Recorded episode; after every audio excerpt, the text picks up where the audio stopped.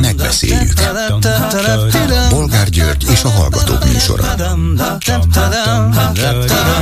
A műsor telefonszámai 061 387 84 52 és 061 387 84 53. Jó napot kívánok a Klubrádió mikrofonjánál, Bolgár György. Mai műsorunkban beszéljük meg, hogy Szlovákia magyar miniszterelnöke sem hagyta szó nélkül Orbán Viktor vasárnapi tusványosi beszédét. Ódor Lajos szerint Szlovákia területi integritásának bármilyen megkérdőjelezése elfogadhatatlan. Nem tesz jót a kétoldalú kapcsolatoknak, és nem is segíti a szlovákiai magyar kisebbséget. Vajon ez elgondolkoztatja Orbánt, vagy ugyan már nem biztos, hogy ő úgy akarja segíteni a szlovákiai magyar kisebbséget, ahogy azt Szlovákiában elképzelik, vagy esetleg segíteni is akarja, de saját magát is, meg a híveit elsősorban. Aztán következő témánk, hogy Orbán átvette Putyin szerepét, és megpróbál mintát adni az európai és amerikai populistáknak, illetve szélsőjobbosoknak. Legalábbis így vélekedik egy amerikai politikus bocsánat, politológus, de vajon egy kisország vezetője pótolni tudja-e Putyint, komolyan veszik-e a világban, vagy még kifejezetten örülnek is, hogy a sok tekintetben kényelmetlen oroszok helyett itt van egy uniós tagország vezetője, aki elmondhatja magáról, hogy már egymás után négyszer választották újjá, újra, és kétharmados többsége van a parlamentben, úgyhogy nyugodtan, boldogan lehet rá hivatkozni. Mit szólnak aztán ahhoz, hogy Orbán tényleg saját kezüleg fogja letörni az inflációt. A mai kormányülés után közölte, hogy nem is 10, hanem 15 százalékkal kell csökkenteniük az élelmiszerláncoknak az akciózásba kötelezően bevont termékek árát. De miért nem 20-szal? És miért nem minden árat? Vissza a szocializmusba, előre. Mi akadálya van ennek, tessék mondani? Mi a véleményük továbbá arról, hogy Novák Katalin nem csak a férjével, hanem két testőrrel együtt úszta át vasárnap a Balatont. Ez nagy figyelmet keltett a médiában, de hát nem ez a normális, éppen a vízben hagyják magára az államfőt. Mit gondolnak ezen kívül arról, hogy a Politico című brüsszeli lap összeállította a legkínosabb európai politikai lemondások listáját azután, hogy egy norvég politikusnak távoznia kellett, mert kiderült róla, hogy egy repülőtéren napszemüveget lopott, és ezt meg is próbálta letagadni.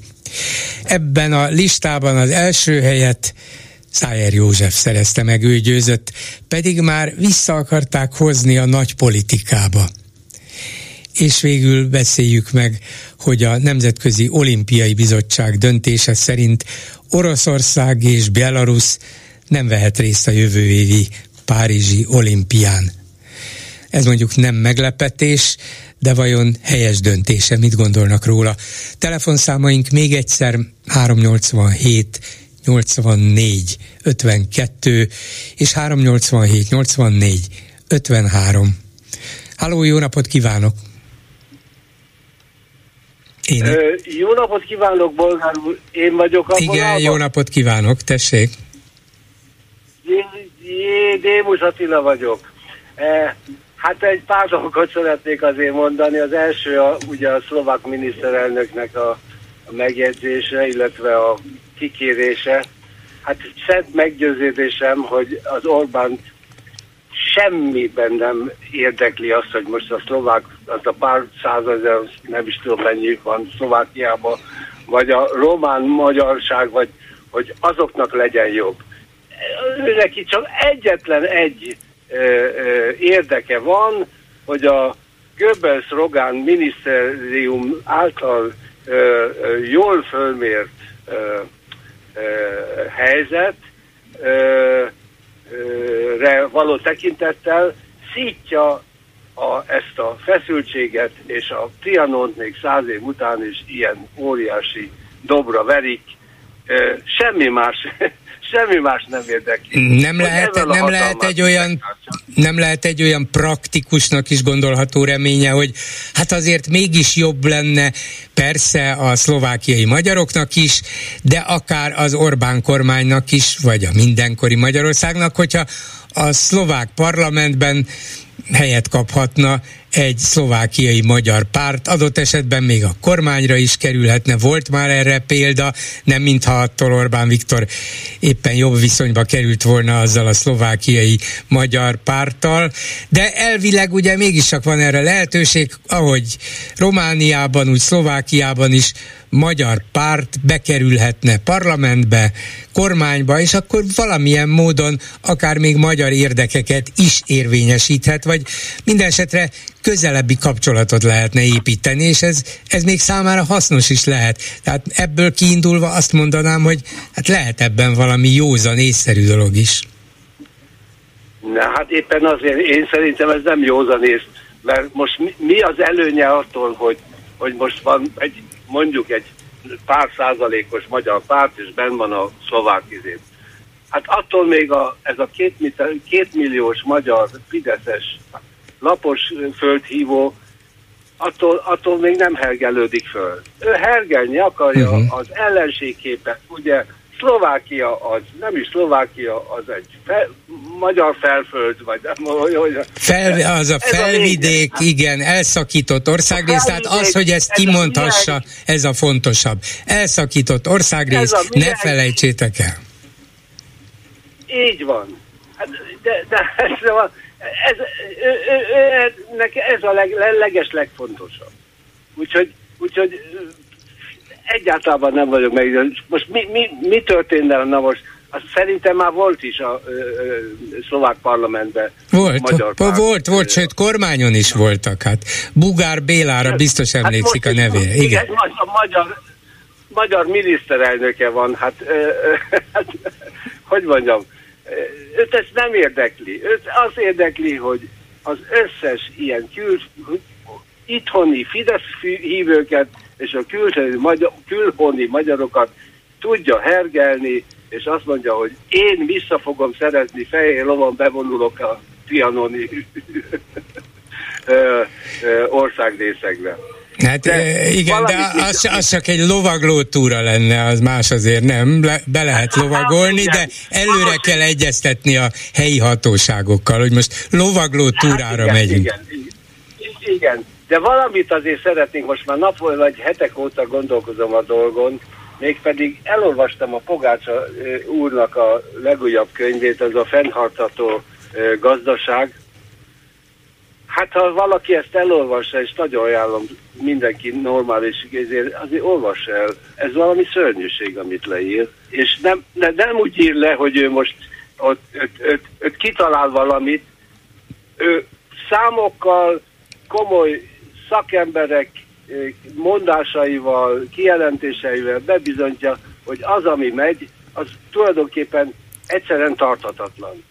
És szerintem, szerintem erre kéne például a, az ellenzéknek, hogy mondjam, koncentrálni, tehát ilyen irányba kéne valahogy, valahogy a, a, a magyar, hogy mondjam, vita kultúrát uh-huh.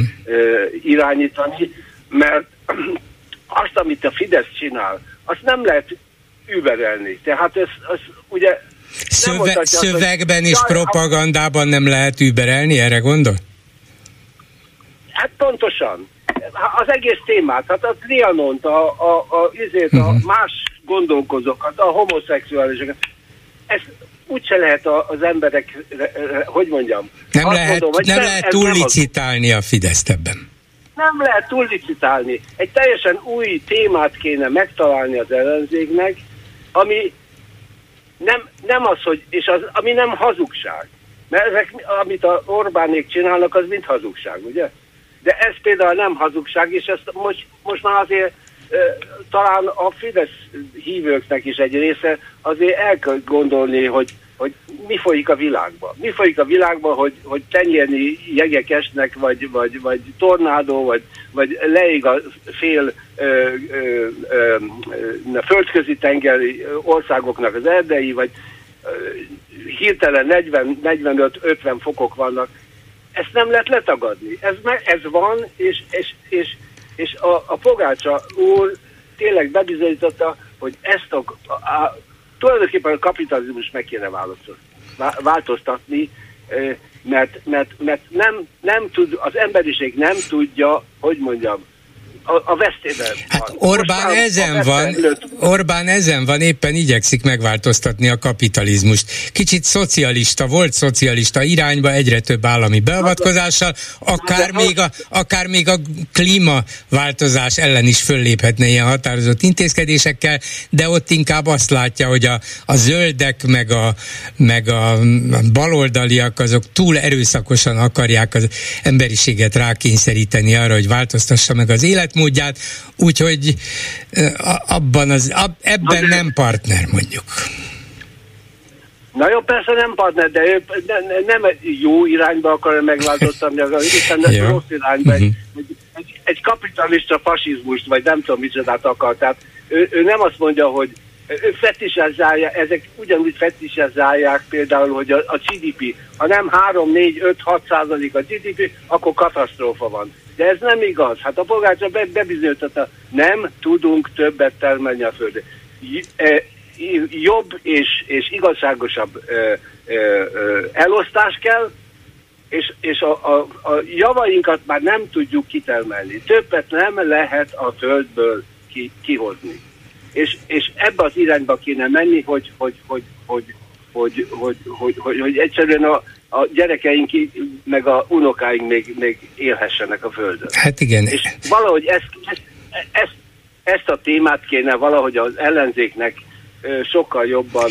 Igen, valahogy uh, nagyobb, igen, nagyobb de... szolidaritás, nagyobb empátia, nagyobb együttműködési készség, valahogy ennek kellene általánosá válni, csak ez nem olyan azonnali mozgósító erő, szépen hangzik, nem, de... Hát nem, de de ne, nehéz vele holnap nyerni egy választást. Hát ki tudja, hogy mi történik. Az biztos, minél nagyobb tragédiák milyen, történnek, milyen annál inkább lehet, igen. Milyen természeti katasztrofák történhetnek még? Így szóval, van. Nem? Hát szóval azt, azt nem tudjuk előre. Igen, Tehát igen. valahogy igen. szerintem Szerintem ez egy nagyon fontos dolog lenne, hogyha erre az irányba. Igen. Köszönöm, köszönöm viszont hallásra. Ja, még, még azért hozzátenném a, a, a, a államelnökünk hölgy átúszását, hát Mao is átúszta oda a úgyhogy nem De nem, én nem hasonlítanám hozzá, és Novák Katalinak aztán végképp De nincs akkora én, hatalma, én, mint Maunak volt. Nagyon helyes, hogy átúszta. Hát én, én még azt se tartom botránynak, mi, mi, olyan felhangot kapott itt a médiában, hogy két testőr is vele úszott, hát még szép, hát azért ott van több ezer ember, még ha történhet véletlen baleset is, bármi más is, hát azért ez nem egy veszélytelen dolog, nagyon helyes, hogy vigyáztak rá, de érdekes, hogy ezt olyan nagy felfedezésként tálalják, hogy ott úszott vele, vagy mögötte két testőr is. Hát Istenem, igen, a, a, a, az elnökökkel, miniszterelnökökkel elmennek futni, akkor ott futnak mellette a testőrök, ők is egészségesebbek lesznek, nem csak a főnek. Köszönöm szépen. De engem csak az van, hogy hogy, hogy, hogy ilyen nagy feneket kerítenek, egy, kettő, meg rögtön ö, ö, propagandaképpen, hát ez egy hungarikum, egy, nincs igen, az igen, egész igen. világon ilyen. Na ezt nem kellett Ugye? volna. Ha szépen átúszza, készül na. egy fotó, jó napot kívánok, mindenki azt mondja, igen. hogy na, igen. milyen, milyen sportos Nagyon elnökünk van, nagyszerű, gratulálom.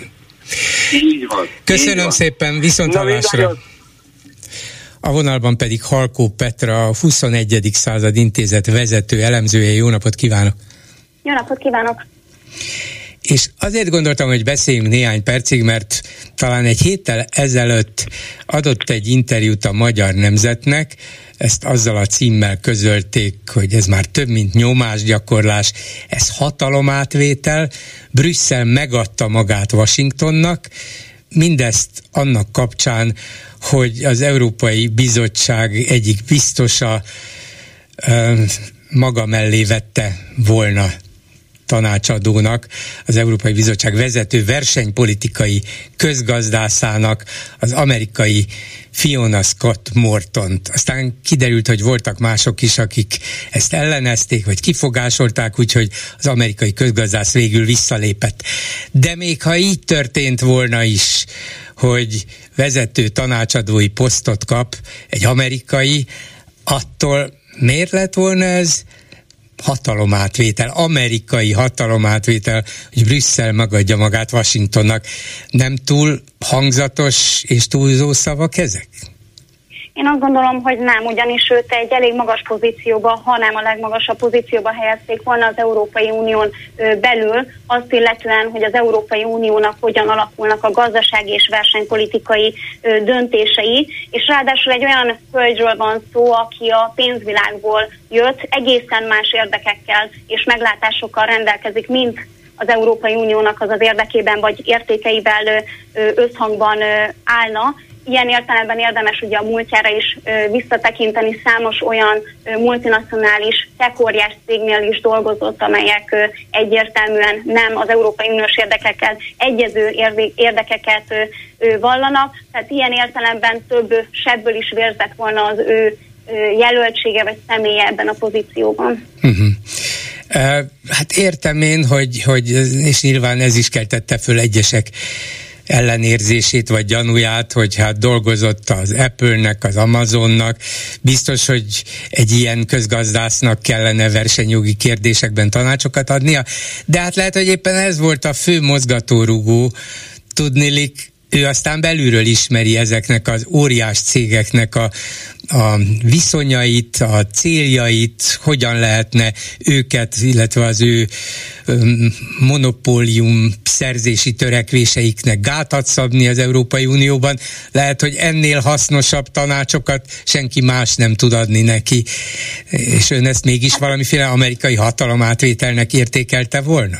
Hát nézze, azok az információk alapján, amelyek napvilágra kerültek, egyáltalán nem álltak ilyen ö, dolgok a, a szándékában, tehát neki az alapvető meglátásai nem változtak azóta, hogy ő ezeknél a cégeknél ö, korábban ö, dolgozott ö, volna. Ráadásul én ö, azt gondolom, hogy tegyük fel, ö, hasznos meglátásai lennének, változik a meglátása, akkor sem ö, egyből szavaznak bizalmat egy nagyon magas pozícióban az Európai Unión belül egy ilyen személynek, ráadásul önmagában ezzel a kijelentéssel valójában egyszer állítjuk azt is, hogy az Európai Uniós vezetők és az Európai Uniós személyek, akik jelöltek lehetnek egy ilyen pozícióra, alkalmatlannak bizonyulnak. Na most szerintem akkor ez elég súlyos probléma van, ha az Európai Unión belül nem találnak egy olyan szemét, aki a versenypolitikáját az Európai Uniónak megfelelően tudja kezelni, és a párbeszédet a multi, amerikai multinacionális tekóriás cégekkel.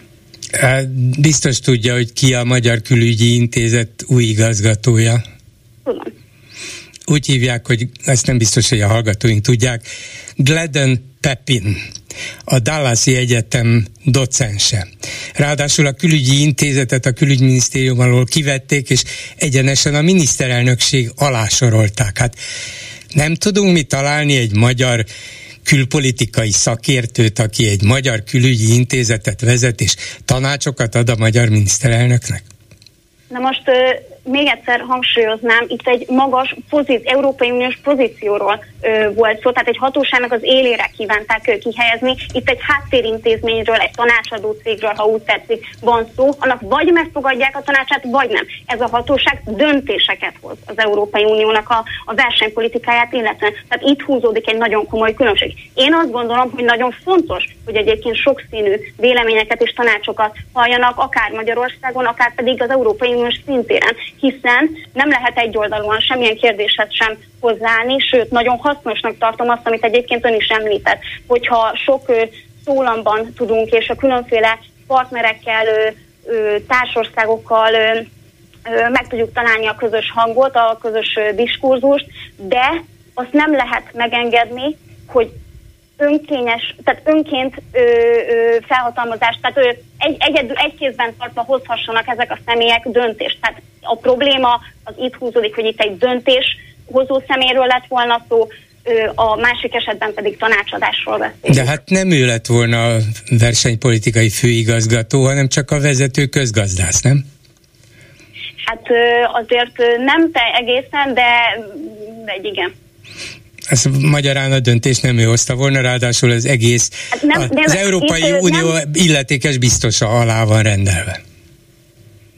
Hát igen, csak ugye tudja, hogyha rendszer szintű probléma van önmagában az Európai Bizottságban, és egyébként csak egy pillanatra még maradva, aztán folytatom a gondolatmenetemet az Európai Unió Bizottságára vonatkozóan is, de ha megnézzük ennek a hatóságnak a, a működését, akkor már láthattuk azt az elmúlt időszak évek során is, hogy azért elég sok olyan projektet tudtak megfékezni, akadoztatóvá tenni, vagy akár megakadályozni teljes mértékben, amelyek semmi gyakorlati vagy versenypolitikai szempontból alátámasztható ügye nem lett volna. Tehát már így is egy, egy vitás helyzet volt, mondjuk itt konkrétan Magyarországot tudjuk megemlíteni ilyen szempontból. Tehát most a, az, nem az amerikai, tehát az amerikai szemétől függetlenül is egy olyan ö, probléma van az Európai Unió intézményeiben, hogy nagyon komoly hátrány ö, éri az Európai Uniónak a, a versenypolitikáját, versenypiacát az elmúlt években. Tehát láthatjuk azt, hogy nem tud versenyképesen válaszokat adni azokra a globális kihívásokra, amelyek ö, érik az Európai Uniót. Most ilyen helyzetben én azt gondolom, hogy ez nem, nem a megfelelő ö, megoldás és folytatva ugye az Európai Bizottsághoz visszatérve, hogy ugye itt tulajdonképpen egy szervéről van szó, hát ismételten oda tudok visszatérni, hogyha csak megnézzük az Európai Unió Bizottságának elnökét, Ursula von der leyen aki szintén amerikai tanácsadókkal veszi körbe magát, és pont a, a közelmúltban került napvilágra egy olyan tudósítás nemzetközi média szintjén is, amelyből fényderül arra, hogy az Európai Unió Bizottságának elnöke számos alkalommal nem folytatta le azokat a kötelező és szükséges ö, ö, párbeszédet az uniós biztoságival, amire ő még egyszer kötelezve lenne, hanem egy oldalon önkényesen hozott meg döntéseket, hogy más nem említsünk, ugye itt a vakcina beszerzési ügye a mai napig ö, nem tisztázott, nem került fény minden egyes ö, részletre, ráadásul a következményekről még ö, nem is beszélhetünk. Tehát itt önmagában rendszer szintű probléma, tehát nem egy-egy esetnél érdemes ö, leakadnunk, elnézést a kifejezésnél, mert itt nem néhány elszigetelt egyéni esetről van szó, hanem egy rendszer szintű problémáról, amit azt gondolom, hogy egészen addig, amíg az ilyen eseteket megtűrik, és nem, nem veszi az Európai Unió a saját kezébe a döntéseit, és nem hallja meg az Európai Uniós polgároknak a szavát, mert számos közvéleménykutatást is lehet erre vonatkozóan mutatni, amely bebizonyítja azt, hogy az Európai Uniós polgárok nem érzik képviseltetve magukat az Európai Unió vezetősége által, e, nincs összhangban az Európai Uniónak a döntéshozatala azokkal az elvárásokkal, igényekkel, amelyeket az Európai Uniós polgárok támasztanak feléjük. Ráadásul, és akkor itt visszatérve az előző gondolatmenetemhez is, még súlyosbodik a helyzet azáltal, hogy számos és számos korrupciós ügyre kerül sor az Európai Uniós szintéren, és folyamatosan olyan döntések és intézkedések fogalmazódnak meg a, Európai Uniós szintéren, amelyek egyfelől megtűrik maguk között ezeket a, az eseteket, tehát következmények nélkül maradnak, és tovább folytatódnak olyan olyan ügyek, olyan döntések, kérdések, amelyek egyértelműen kimutathatóan nem az Európai Uniós polgároknak az érdekeiben áll. Tehát itt, itt valahol ennek a láncnak, vagy, vagy hogy mondjam, sorozatnak kellene véget vetni az Európai uh-huh. Unión belül. Hát nézze, az amerikai közgazdász visszalépett, úgyhogy ezek szerint Washington nem tudta átvenni a hatalmat, de hát ha azt mondja, hogy von der Leyen asszony, az Európai Bizottság elnöke milyen átláthatatlanul vette meg egyedül az amerikai, Covid ellenes amerikai vakcinákat, akkor hát tulajdonképpen azt lehet, hogy Magyarországról vette a példát, mert itt nem látom azt az átláthatóságot például abban, hogy 300 milliárd forintért vettünk 16 ezer lélegeztetőgépet, amiből 15.500-at nem kellett felhasználni, és semmilyen információ nincs róla. Azóta sem, pedig közvetve egyre nagyobb korrupciós ügyek látszanak kibukni mögüle, csak éppen a felvilágosítást nem lehet róla megkapni. Hát éppen az amerikaiak esetleges térhódítása az Európai Unióban a legnagyobb baj, az átláthatatlanság, hogy hogy sikerült Pfizer vakcinákat szerezni az egész Európai Uniónak, az a baj. Itt vagyunk a több, másfél, mennyi, ezer, 15 ezer lélegeztetőgéppel, amivel azóta se tudtunk mit csinálni. Ez valóban átláthatatlan, nem? Én nem gondolom, mert azt gondolom, hogy egyszerűen volt egy olyan ellentmondás, tehát fényderül korrupciós ügyeket csak nem kap nyilvánosságot, hogy valahogyan így fogalmazott, én nem tudom egészen pontosan ennek a hátterét, de mindegy is. Én azt gondolom, hogy a koronavírus járvány az egy nagyon komoly példanélküli kihívás elé állította lényegében a világ összes országát. Nem lehetett biztosan jó döntéseket hozni, senki nem tudott, egyetlen egy ország sem a világon nem tudott biztos döntéseket hozni, és én azt gondolom, hogy inkább vegyen több lélegeztetőgépet egy ország, mint kevesebbet, mint amire szükség lett volna, mert így is nagyon szomorú az, hogy egyáltalán bármennyi élet is áldozatul esett egy ilyen járványnak. Én, én ezt így tudom felmérni, mint hétköznapi ember is, mint ö, szakember is. Én nem hiszem, hogy a világon egyetlen egy olyan szemét vagy országot meg tudna nevezni bárki, aki pontosan ki tudta volna számolni, mennyi lélegeztető gépre lesz szüksége. Nem, de valahogy sen, azt senki nem. megmondani, még azt is teszem hozzá, hogy meddig fog elhúzni Természetesen a nem, nem tudták, de sehol, hát, sehol a világon nem gondolták azt, hogy ennyire volna szükség, miközben a magyar szakemberek is mondták, hogy körülbelül 1000-1500-at lehet üzemeltetni, mert nincs hozzá szakképzett személyzet, de ez is egy másodlagos kérdés, és valóban nem tudták előre persze jobb óvatosnak lenni, de ez ugyanúgy igaz von der Leyenre is. Nem tudták, és ezért be kellett szerezni sürgősen óriási mennyiségű vakcinát, és Na ezt meg is tette. Teszem hozzá, hogy ezeknek a vakcináknak a beszerzése rendkívül lassan ment végbe, tehát sokkal később érkeztek meg a vakcinát, mint itt, itt bármelyik tagállamnak is szüksége lett volna rá. Éppen ezért történt meg az az eset, hogy az Európai Uniós tagállamok saját maguk vették kezükbe a döntést és irányítást, és szerezték be a vakcinákat, tehát itt másodlagos lépésként, vagy második lépésként, bocsánat, jött az a fordulat, hogy egyáltalán az Európai Unió tudott ebben segíteni a nemzetállamai számára. Tehát itt is van egy ilyen azért hozzáadott információ, én azt gondolom, és azt is hozzá kell tenni. Magyarország esetében például, ha már Magyarország került szóba itt a koronavírus járvány kapcsán, hogy Magyarország, ha bár többet szerzett, Magyarország is többet szerzett be vakcinákból, mégis nem, nem, nem, nem elpazarolta őket, hanem segített azoknak az országoknak, akiknek nem volt lehetősége arra, hogy megfelelő és, és ezt az Európai Unió is így csinálta, egyébként pedig nálunk igen beszerezték a kínai vakcinát, úgyhogy még az Országos Gyógyszerészeti Intézet szakvéleményét is figyelmen kívül hagyták, de adott esetben még be is vált, mert nem biztos, hogy olyan károkat okozott a vakcina alkalmazása, mint amennyi hasznot egyébként haszonnal járt.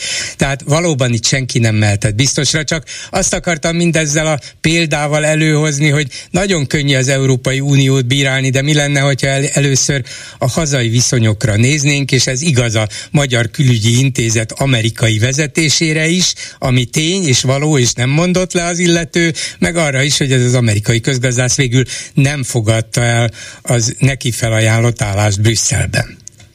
Hát még egyszer csak a pozíciónak a, hogy mondjam, nagyságára utal, tudok visszautalni, tehát két különböző esetről van ilyen szempontból szó, én azt gondolom, de nem tudom, hogy ez... Hát nekem, nekem azért tényleg furcsa. Apróság, apróság, de azért furcsa, hogy egy amerikai politológus fogja osztogatni a tanácsokat Orbán Viktornak. Hát meg lehet őt hallgatni, mint ahogy sok minden más szakembert is meg lehet hallgatni, de hogy az erre kitalált és működtetett intézményt egy amerikai vezesse, hát legalábbis elgondolkodtató. A hát, szuverenitás nagy bajnoka részéről. Hát én szerintem egyáltalán nem elgondolkodtató, mert még egyszer mondom, egy, egy, egy agytrösztről, egy kutatóintézetről van szó, amely adott esetben, hogyha és amennyiben igényt tartanak rá, legalábbis én így tudom, én nem vagyok ennek az intézetnek tagja, tehát nem tudom azért a belső működést, de hogy akkor készíthetnek esetlegesen háttéranyagot, amit vagy elfogadnak tanácsként, vagy nem tőlük, vagy bármely részét abból, uh-huh. tehát hogy ez nem egy, egy kötelező érvényen rendelkező történet ilyen szempontból, és reagálva arra is, hogy, hogy az Európai Uniót kritizálni lehessen Magyarországot, vagy ne lehessen kritizálni hogy Magyarországot ne lehet, vezetőségét. Lehet. Igen, hát nézze, itt azért elég sok olyan válság érte az elmúlt két-három évtizedben, elsőben inkább a 2000-es évektől számolva az Európai Uniót, amelynél nem látszódik az, hogy az Európai Unió megfelelően tudta volna hárítani a különféle problémákat és kihívásokat. A nemzetállamok, az Európai Uniós tagállamoknak volt meg az az eszköztára,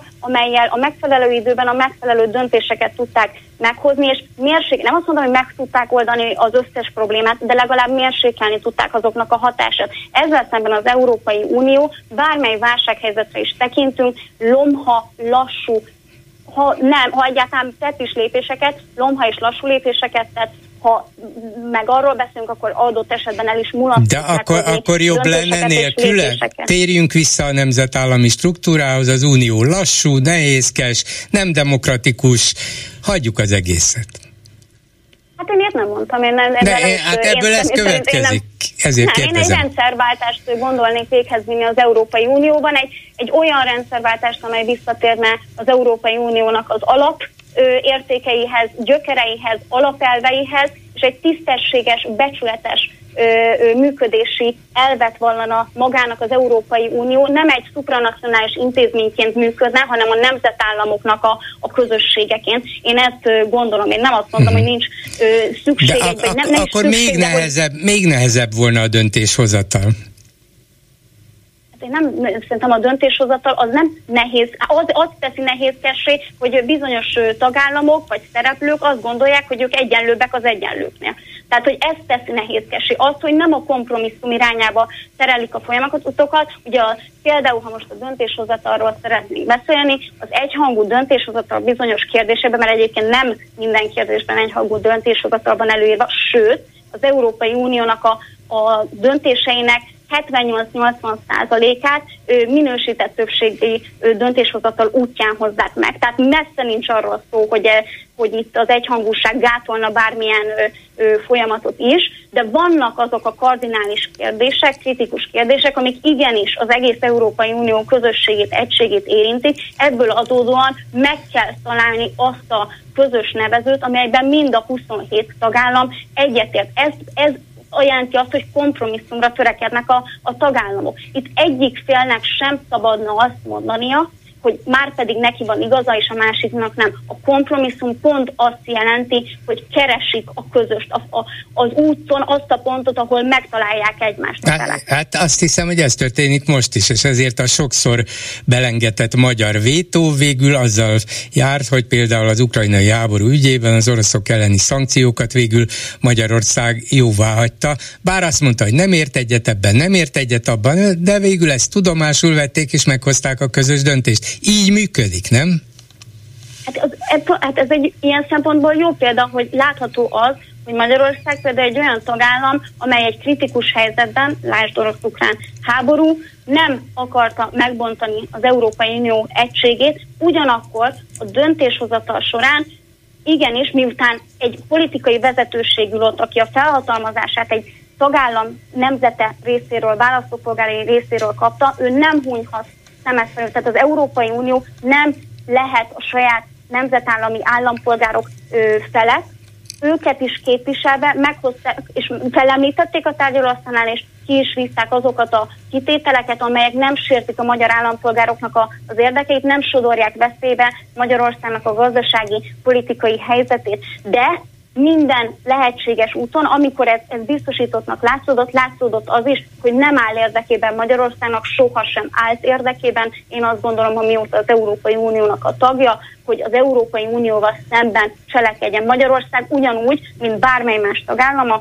én azt gondolom, abban lenne érdekelt, hogyha az Európai Unió egy erős közösség lenne, mind politikai aktorként, mind pedig gazdasági szereplőként. Akkor, akkor végül azt hogy magyarázza, hogy miközben a magyar kormány azt mondja, hogy semmiképpen nem támogatjuk fegyverrel Ukrajnát, és béke kell minél előbb tűzszünet, mert ennek semmi értelme nincsen. A közben kiderült egy német labból, és már a kormánypárti sajtó büszkén hivatkozik is rá, hogy a magyar dízel üzemanyag exportja nélkül az ukrán haderő le is állna, mert, mert annyira megnőtt a magyar üzemanyag export Ukrajnába, vagy azzal működnek az ukrán harckocsik. Hát akkor most támogatjuk a fegyveres ellenállást, vagy nem támogatjuk? Mi Magyarország, én, hát szóval minden uh, nyilvános információ alapján én azt gondolom, hogy soha olyat nem mondott, hogy katonailag vagy fegyverekkel, fegyveres, fegyverekkel támogatná Ukrajnát. Most sem ez történik. Tehát Ukrajnával egészen eddig is volt megállapodás energetikai kérdésekben. Tehát nem, nem pontosan értem, hogy most... Hát az, hogy a, a magyar üzemanyag nélkül nem tudnák használni az ukrán nem fegyvereket. meg Ukrajna számára. Tehát bocsánat, ez biztos, hogy bizonyos országok számára furcsa lehet, de Magyarország soha nem mondja meg más országok számára, hogy mit tehet és mit nem. Ugyanúgy megvan a megállapodás, hogy ennyi és annyi energiaforrást ő, ő biztosítanak Ukrajna számára, de hogy Ukrajna azt mire használja, az nem Magyarországra tartozik. Hát de, hát, itt, itt, de nagyon jól a, tudjuk, hogy mire használja, nem? Nem, és de, ne, én biztos, hogy nem tudom ezt bebizonyítani, de azt gondolom, hogy senki más sem. Uh-huh. Tehát én ezt, ezt nem hinném, hogy így kijelenthető, de még egyszer mondom, nem is tartozik Magyarországra. Tehát nem, nem Magyarország érdekes, dolga, hogy Ukrajna igen. mire használja. Vagy, de, tehát ez, nézze, ilyen szempontból azt is mondhatnánk, hogy nem szabadna az ukrán menekülteket ö, ö, befogadni. Már miért, hát, ne volna, miért ne volna szabad? Az hogy, kötelesség, hogy, nem? Az humanitárius ma, kötelesség. Magyarország humanit, pont. Ezzel mondja, pedig hozzájárulunk a háború. Ezzel... Magyarország az Ukrajnával kötött szerződésének, tehát nemzetközi jogi kötelességének, illetve az Ukrajnával kötött szerződésének tesz eleget. Uh-huh. Tehát semmi olyat nem hág át, amely felrúgna bármilyen megállapodást. Én azt nem bár, mondtam, bármilyen. hogy felrúg bármilyen, csak azt mondom, hogy a magyar kormány álláspontja az, hogy mi nem szállítunk fegyvert, mert nem akarunk a háború meghosszabbítását. Igen, viszont hozzájárunk a háború folytatásához azzal, hogy üzemanyagot szállítunk a fegyverhez én nem tudok ezzel a logikával, ne haragudjon mit kezdeni, mert nem látom a logikát ebben. Uh-huh. Tehát, hogy nem mondhatjuk meg Ukrajna számára, hogy mire használja azokat az energiaforrásokat, melyeket Magyarországról a szerződése szerint megkap. Hát eb- ebben nem egyetértünk, meg hogy... ezt uh, Ukrajna Igen. számára. Tehát, hogy azt, hogy ők ezt erre használják, hát Hát nézze, én egyfelől megértem, mert Ukrajna benne van egy háborúban, hát nyilván Ukrajna szempontjából ő védekezik, és minden lehetséges forrását, mind energetikai téren, mind humán erőforrását láthatóan arra igyekszik fordítani, hogy, hogy helytálljon a, a csatatéren. Másfelől én úgy azon az állásponton vagyok, akik annak örülnének, hogyha a, a béke és a józanész lenne most már úrrá a nemzetközi szintéren, és a nemzetközi szereplők, és ide sorolhatjuk Magyarországot, az Európai Uniót, az Egyesült Államokat, mindenki, aki erre hatást tud gyakorolni, megtenni a szükséges lépést annak érdekében, hogy leültessék az érintett feleket tárgyalóasztalhoz, és ne hújjon, ne, ne essen áldozatul több ember a, a háború frontján, mert ez egész egyszerűen már így is rendkívül sajnálatos, hogy, hogy, hogy ilyen szintig ment el, és a 20. századnak a legsötétebb időszakai felé tart a Igen, és mindennek az okozója egy bizonyos Oroszország volt, amely, hogyha most leülnének tárgyalni, akkor az ukrán területek körülbelül 20%-át birtokolja, úgyhogy nem olyan könnyű a békéről tárgyalni ilyen körülmények között. De hát ez a, ez a helyzet, és nem tudjuk, mi lesz a kiút. Köszönöm szépen Halkó Petrának, a 21. század intézet vezető elemzőjének. Viszont hallásra! Köszönöm, viszont hallásra!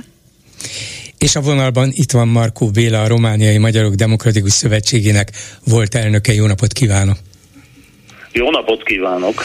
Orbán Viktor Tusnád fürdőn elmondott beszéde természetesen az elmúlt napokban fontos téma volt itt a műsorban is, a magyar médiában is, a magyar politikában is, meg a nemzetközi politikában is. A legújabb az, hogy a ügyvezető szlovák miniszterelnök, a magyar Ódor Lajos a mai szlovák kormányülést követően kijelentette, Szlovákia területi integritásának bármilyen megkérdőjelezése elfogadhatatlan, nem tesz jót a kétoldalú kapcsolatoknak, és nem is segíti a szlovákiai magyar kisebbséget.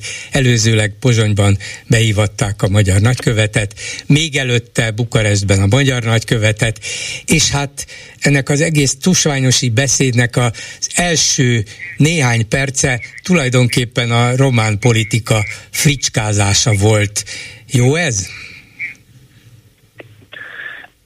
Persze, hogy nem jó, és az az igazság, hogy miután a magyar miniszterelnök találkozott román kollégájával Bukarestben egy úgynevezett magán beszélgetésen, amit nem pontosan tudok értelmezni, hogy valami mitől magán, vagy mitől hivatalos, ha két miniszterelnök találkozik. A lényeg az, hogy ezek után én abban bíztam, hogy mégiscsak oldódik a két, korsz, két ország közti viszony, és valóban elkezdődik egy párbeszéd, ami nem hogy az elmúlt években, hanem az elmúlt évtizedben, vagy több mint egy évtizedben nem létezett. Ehhez képest valóban nem volt ennek semmi jele Tusnádfürdőn a magyar miniszterelnök beszédében, és hát amit én érzékeltem, és ami sajnos nem újdonság, az, hogy egyfajta ilyen lesajnálás csukárzott ebből a beszédből is, mint ahogy egyébként nagyon sok magyar politikus megszólalásából, amikor a szomszédos országokról beszélnek, akár románokról, akár szlovákokról, akár másokról, és hát ez nyilván nem használ a párbeszédnek, és egyáltalán nem használ nekünk, mert hát én magam is sokszor elmondtam, hogy az erdélyi magyaroknak kell megoldaniuk a maguk gondjait, és nekik kell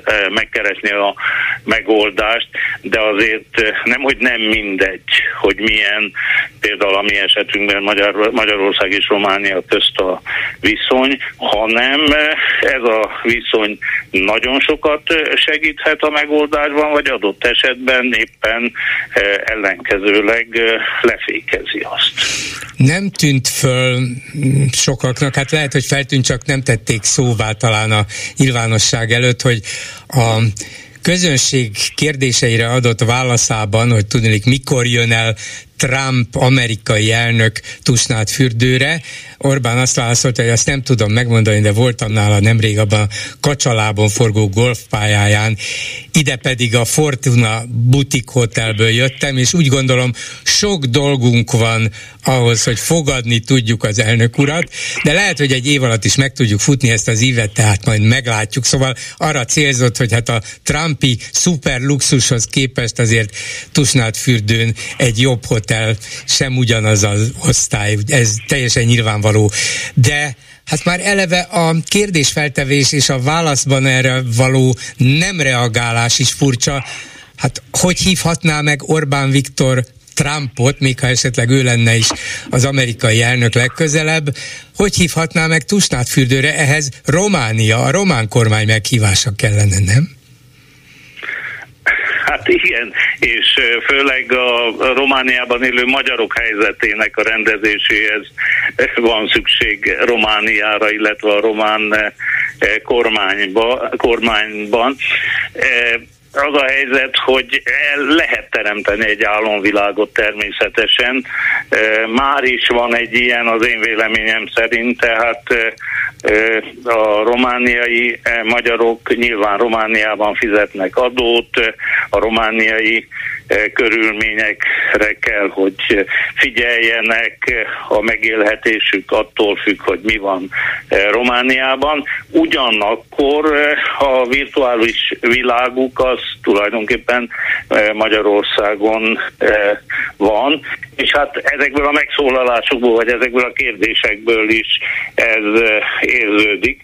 Másrészt, ha már a helyszínről beszélünk, Tusnád fürdőről, vagyis Erdélyről, azért amit én a leginkább furcsálok, hogy még az előző évekhez képest sem hangzott el tulajdonképpen semmi a magyar eh, miniszterelnök szájából azzal kapcsolatosan, hogy jó, de eh, Magyarország eh, mit gondol a környező országokban élő magyar közösségek jövőjéről, hogyan kellene ezt rendelni, milyen elképzelései vannak, tehát gyakorlatilag erről nem volt szó. Volt ilyen világpolitikai szembenállásokról szó, kelet és nyugat, ami engem meglehetősen meghökkent, hogy most már egyértelműen arról beszélünk, hogy nincs szükség nyugatra, hogy a nyugati értékrend az negatív, hogy az Európai Unióból is csak csupa rossz származik, hogy az Egyesült Államokkal kapcsolatosan Orbán Viktor azzal a hasonlattal élt, hogy félek a görögöktől akkor is, amikor ajándékot hoznak, tehát volt egy ilyen kijelentés, és ugye ezzel szemben pedig hát arról beszélünk, hogy erősödik a kelet, erősödik Kína, arról nem beszélünk, hogy rendben van, csak Kínában az én tudomásom szerint egy kommunista rendszer működik. Nem hiszem, hogy nekünk egyáltalán pozitívan kellene szólni arról a berendezkedésről, akár még közvetve is, mert dicsérni nyilván nem dicsérte senki így az ottani belső, De hát ezt a, belső viszonyokat. De hát ezt Viszont, a kínai bocsánat, Igen? ezt az amerikai-kínai versengést is úgy állította be Orbán, hogy hát mit ugrálnak az amerikaiak, be kéne ismerniük, hogy Kína gyorsabban fejlődik, ráadásul egy 5000 éves kultúra, és megszerzi a világban a neki, az őt megillető helyet, és hogyha nem akarja Amerika, hogy Kína átvegye a vezető pozíciót a világban, és ezt meg akarja akadályozni, hát az bizony háborúhoz vezethez, hát az, az nem volna jó. Tehát mintha Amerika Amerika volna a felelős azért, hogy, hogy egy ilyen kínai öm, nyomulás van a világban, aminek van nagyon pozitív gazdasági része, másfelől azonban sok egyéb negatívum is, de ebben is, mintha az amerikaiak volnának a hibásak, vegyük tudomásul, a kínaiak erősebbek, vegyük tudomásul, az oroszok az erősebbek, mint Ukrajna. Körülbelül ez a, ez a hangütés. Igen, és hát ebben természetesen benne van az is, hogy talán még belpolitikai megfontolásokból is mindig ellenségképet kell fölmutatni, hogy miért éppen az Amerikai Egyesült Államokat vagy az Európai Uniót kell már évek óta ellenségként fölmutatni, azt nem pontosan értem, mert semmilyen megközelítésben nincs ennek perspektívája. Az imént beszéltem arról, hogy nem esett szó Tusnát fürdőn arról, hogy mi van az erdélyi magyarokkal, érintőlegesen ugye néhány mondatban Szlovákia szóba került, de hát azért mégiscsak nem feltétlenül csak nekünk itt Erdélyben, de Magyarországnak is az egyik legégetőbb problémája mindenen innen is túl az, hogy a határain kívül élő eléggé jelentős számú magyar közösségekkel mi lesz, és mi a hasznos számukra. Na most itt lehet arról beszélni, hogy Kína hogyan erősödik, vagy ö, Oroszország milyen erős vagy gyenge, de hát azért számomra mégiscsak egyértelmű, hogy nekünk egyetlen esélyünk van egy olyan európai berendezkedés, ahol nincsenek határok, ahol szabadon mozoghatunk, és eh, ahol nyilván az általunk támogatott jogállamiság az erősödik, és nem gyengül. Más esélyünk nekünk nincsen. Tehát ezért is tartom például furcsának azt a szembe, szembeállítást is, hogy itt föderalisták harcolnak, úgymond szuverenistákkal. Tehát ha ez arról szól, hogy zárjuk be a határokat, vagy pedig nyissuk minél tágabbra Európán belül az országok közti határokat, akkor számunkra nem lehet kétséges, hogy nekünk mi a, a túlélés esélye, és mikor tudunk ezekben az országokban megmaradni. Hát igen, hogyha a szuvereni, szuverenitás mindenek fölött, akkor az a román állam szuverenitását is jelenti, és majd minden ügyet úgy intéznek, ahogy éppen az érdekeik diktálják, és Európának ehhez nem sok köze lesz. Vagyis igen, a romániai magyar közösségnek is, de a magyar kormánynak is, és Magyarországnak is az volna az érdeke, hogy ezt az európai közösséget erősítse, hiszen akkor volna több beleszólása, több rátekintési lehetősége, több esélye arra, hogy a romániai magyar közösség életben maradjon, ha az Európai Unió is erős marad, és nem engedi, hogy esetleg valamilyen öm, eltorzult, önös politikai szempontból és érdekből egy szuverén román, román állam a magyar kisebbséggel úgy bánjon, ahogy éppen az úri kedve kívánja. Természetesen, csak az a, az a gond, hogy ezekkel a kifejezésekkel és fogalmakkal nagyon könnyen lehet rokonszenveket vagy ellenszenveket ébreszteni. Ugye amikor a, arról beszélek, hogy szuverenitás, és hogy akkor ezzel szembe helyezem az úgynevezett föderális, vagy mindenképpen nem kell feltétlenül föderális Európáról beszélni, de ezzel szembe helyezem a közös Európát, akkor nyilván a, akár a választói rokon szenvet is.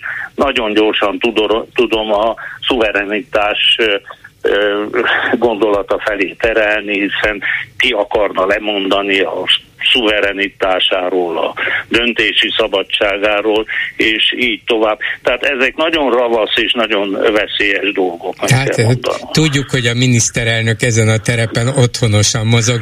Összességében mit gondol egy ilyen tusványosi hét és a miniszterelnöki beszéd, illetve annak visszhangja után nehezebb helyzetben van, hát mondjuk így az egy, nem is az ország, hanem az együttműködés itt Kelet-Európában, szlovákok, csehek, románok neheztelnek az elmondottak miatt. Most akkor megint el kell kezdeni dolgozni azon, hogy jaj, hát mégiscsak vannak közös érdekek, próbáljunk együtt dolgozni? Hát én azt nem hiszem, hogy ez a Tusnád fürdői rendezvénysorozat, vagy maga a miniszterelnöki beszéd vitte volna előrébb, vagy húzta volna hátrább az országaink közti viszonyt. Itt nyilván nagyon sokat számít, hogy mit mond egy vezető politikus, de itt egy ennél mélyebb változásra van szükség. Ezt egy-két beszéd sem rendben nem hozza, sem el nem rontja, ronthat rajta természetesen. Mire gondolok? Arra, hogy végül is ebben a pillanatban van egy hol kimondott, hol kimondatlan e, szembenállás, de mindenki tudja, hogy így van. E, például Románia, e, Szlovákia, Csehország, és sorolhatnám még, és Magyarország között. Tehát geopolitikailag Magyarország másképpen gondolkozik, vagy a magyar kormány fogalmazza így, beleértve az orosz-ukrán háborút is, és ennek kell valami módon megoldódnia. Tehát, hogy ezek az álláspontok közeledjenek, hogy ez, a, ez az ellentét szűnjön meg, mert mindaddig, amíg ez megvan, vagyis amíg Románia része egy nagyon szolidáris Európai Uniós álláspontnak például, és hát Magyarország pedig ezt újból és újból megkérdőjelezi, addig véleményem szerint nagyon nehéz lesz eredményes párbeszédet folytatni. Azért is gondoltam azt, nincsenek nekem illúzióim, de azért azt gondoltam, hogy esetleg ez a bukaresti találkozás, ez elindít valamit, de úgy érzékelem, hogy egyelőre erre nem sok, nem sok esély van. Tehát tulajdonképpen Orbán Viktor kimondott dolgokat, de ezt eddig is mindenki tudta. A másik oldalról pedig például a románok és az itteni romániai magyarok közti viszony már régóta befolyásolja az, hogy Magyarországnak mi is az álláspontja, beleértve azt is, hogy nemrég a magyar szervezet, az RMDS kikerült a román kormányból, és hát nem vagyok meggyőződve arról, hogy ehhez nem járult hozzá az is, hogy ebben a pillanatban a román kormánypártok nem szívesen működnek együtt a román kormányon belül egy olyan magyar szervezettel, amelyik közismerten közel áll Magyarország kormányához. Erről is beszélni kell nagyon nyersen, bár ennek a magyar szervezetnek azért nem ugyanaz az álláspontja az Európai Unióval kapcsolatosan, mint a magyar kormánynak. Köszönöm szépen Markó Bélának, az RMDS volt elnökének. Viszont hallásra! Viszont hallásra, én is köszönöm. A hírek után is lesz mit megbeszélni. Mai műsorunkban beszéljük meg, hogy Szlovákia magyar miniszterelnöke sem hagyta szó nélkül Orbán Viktor tusványosi beszédét. Ódor Lajos szerint az nem segíti sem a két ország viszonyát, jó kapcsolatát, sem a Szlovákiában élő magyar kisebbséget. Tudnélik Szlovákia területi integritásának megkérdőjelezése ilyen irányba hat. Következő témánk, hogy Orbán Viktor átvette Putyin szerepét, és megpróbál mintát adni az európai és amerikai populistáknak, illetve szélsőjobbnak. Legalábbis így vélekedik egy amerikai politológus. De vajon egy kis ország vezetője pótolni tudja-e Putyint? Komolyan veszik-e a világban? Vagy még kifejezetten örülnek is, hogy a sok tekintetben kényelmetlen oroszok helyett itt egy uniós tagország vezetőjére lehet hivatkozni. Mit szólnak aztán ahhoz, hogy Orbán tényleg saját kezüleg fogja letörni az inflációt? Ma a kormányülés után közölte, hogy nem is 10, hanem 15 százalékkal kell csökkenteniük az élelmiszerláncoknak az akciózásba kötelezően bevont termékek árát. De miért nem 20-szal? És miért nem minden árat? Vissza a szocializmusba, előre. Mi a véleményük továbbá arról, hogy Novák Katalin köztársasági elnök nem csak a férjével, hanem két testőrrel együtt úszta át vasárnap a Balatont. Ez nagy figyelmet keltett a médiában, de hát nem ez a normális. És végül beszéljük meg, hogy a brüsszeli Politikó című lap összeállította a legkínosabb európai politikai lemondások listáját, és Szájer József győzött pedig már vissza akarták volna hozni a nagy politikába. Halló, jó napot kívánok! Halló, jó napot kívánok! Parancsoljon! Gombás Péter vagyok, és a Halkó Petra interjúhoz szeretnék hozzászólni. Némi kritikai élel illetni a műsort, meg Bolgár urat, aki a nagy kedvencem, mint tudja. Az ügy, én, én menet közben rágugliztam erre a 21. századi intézetre, mert gyanús volt a beszélgetés alapján. Halló, itt Igen, vagyok? igen, hogy nem. E, csak hogy a hallgatók, a többiek is tudják. A főigazgató Schmidt Mária, a stratégiai igazgató G. Fodor Gábor, vezető elemző Deák Dániel, akivel a napokban beszélt, és a Halkó Petrát most hallhattuk. Igen. Én csak én csak azt szeretném mondani, vagy kérdezni tulajdonképpen, én megmondom őszintén, amikor ki, a, a Deák Dániel elkezdett beszélni, én akkor kapcsoltam le a telefon, vagy a, a, a rádiót. Miért nem, nem akarja tőle hallani?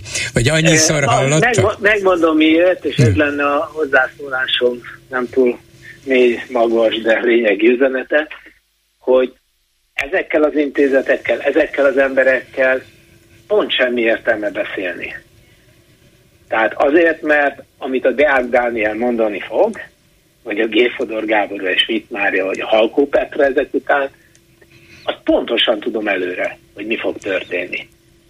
Semmi újat nem uh-huh. mondott. Megvannak a, megvannak a sémák, megvan, hogy mire mit mondanak. Én nem tudom, a, illetve gyanítom, hogy miből él a 21. századi intézet.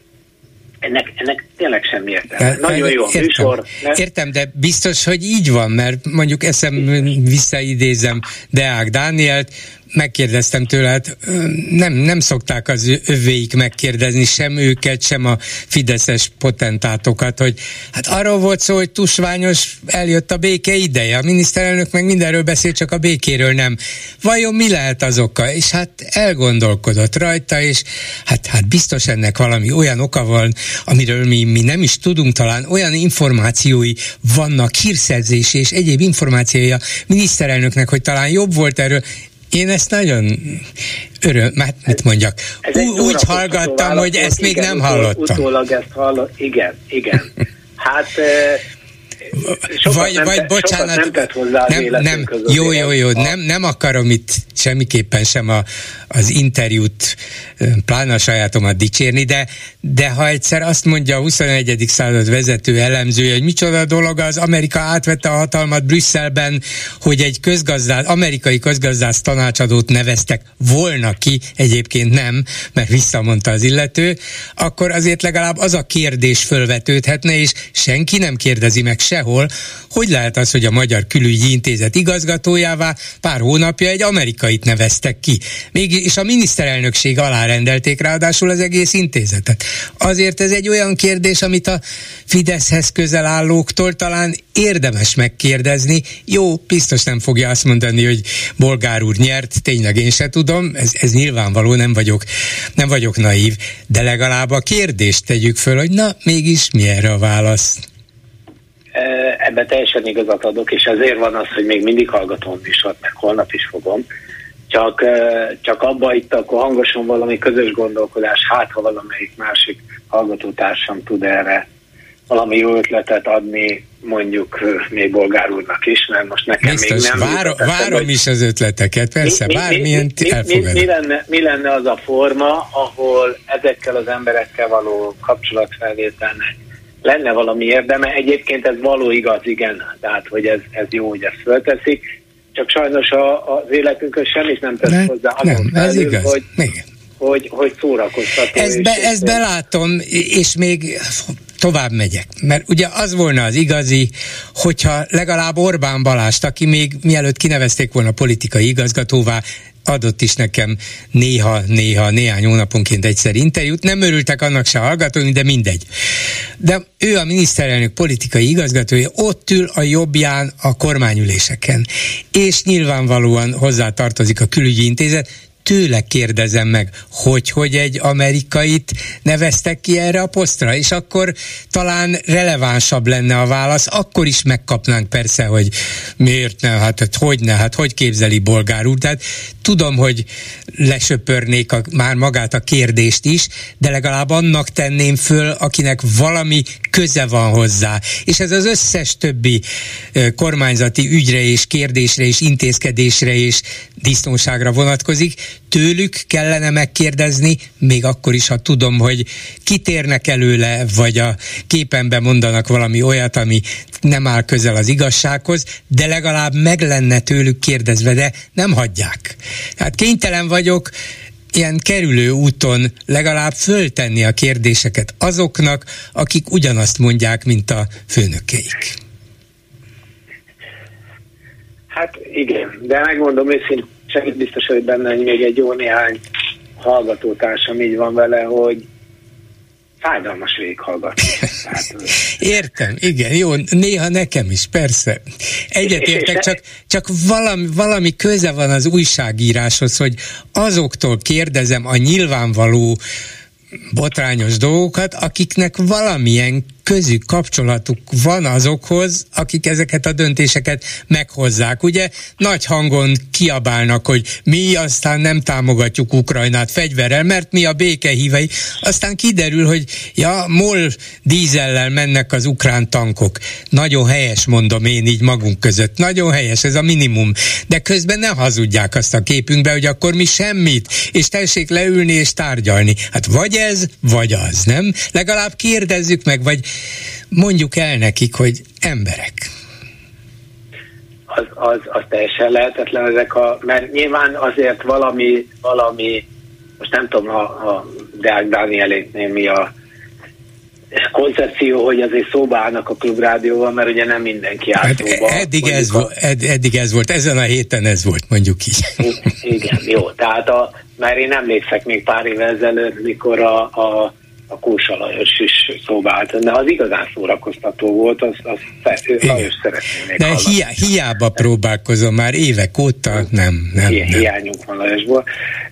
Tehát, hogy esetleg valami, valamilyen kerekasztal beszélgetésre meginvitálni, ahol, ahol azon felül, hogy a, a, az újságíró is kérdez valahogy vala, vala, valamelyik másik elemzővel uh-huh. szembesíteni, nem tudom erre.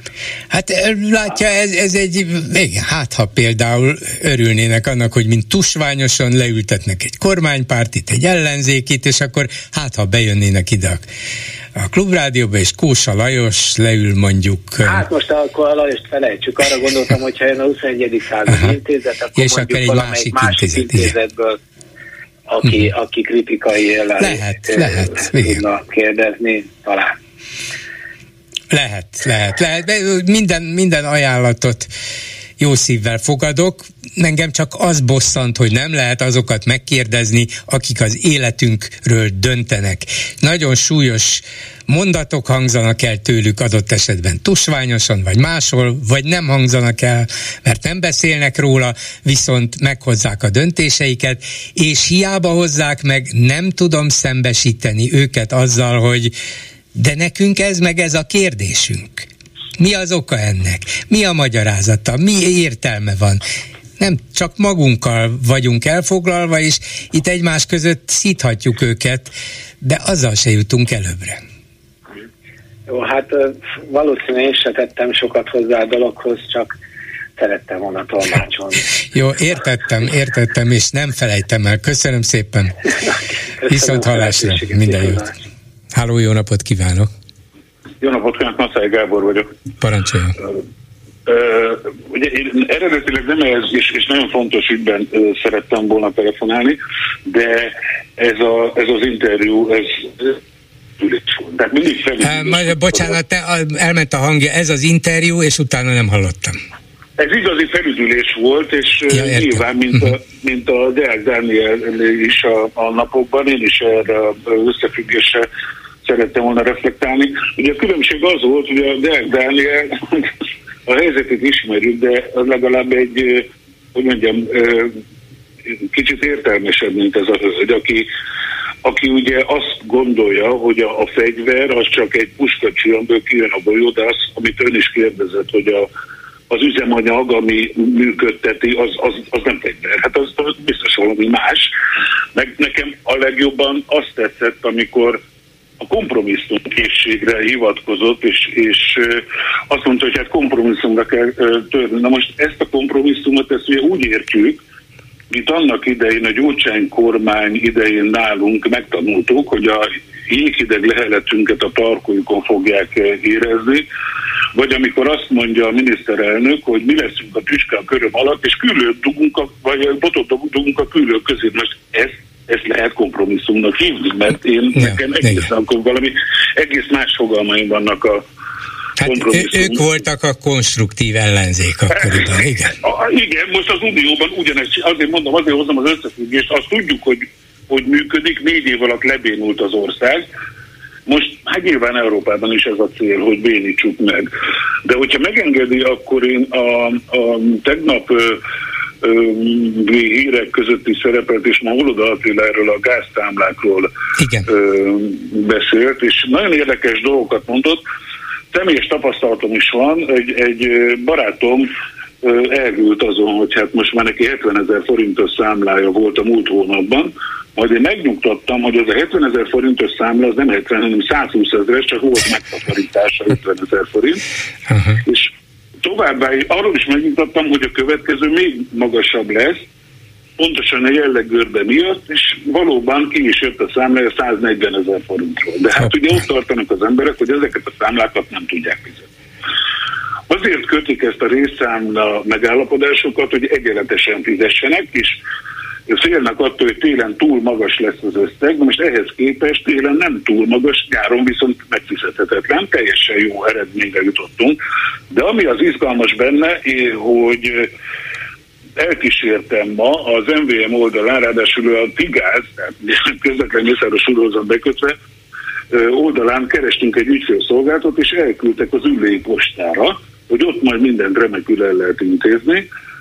Na most ez úgy, nézett, úgy néz ki, hogy egy postás dolgozó semmi köze az MVM-hez, átvette a papírokat, és mondta, hogy még 60 napon belül várjuk az eredményt, de ami az izgalmas az egészben, Holod Attila nagyon jól elmagyarázta, szerintem nagyon sokan nem értik, hogy, hogy most mi történik, de érdekes volt, amikor azt mondta, hogy a szolgáltatók azok általában hajlandók és, és engednek részletfizetést a, a számlák esetében, hogyha nem tudja befizetni a, a, a fogyasztó.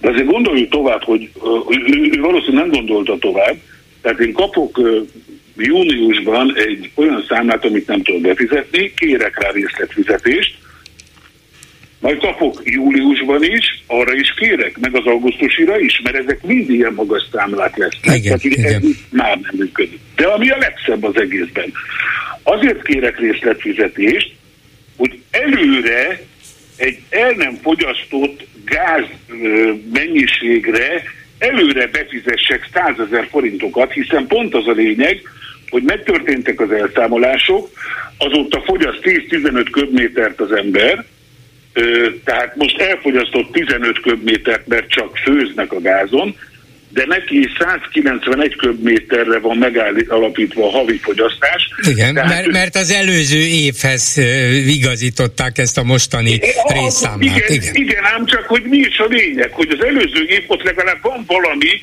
az előző év alapján.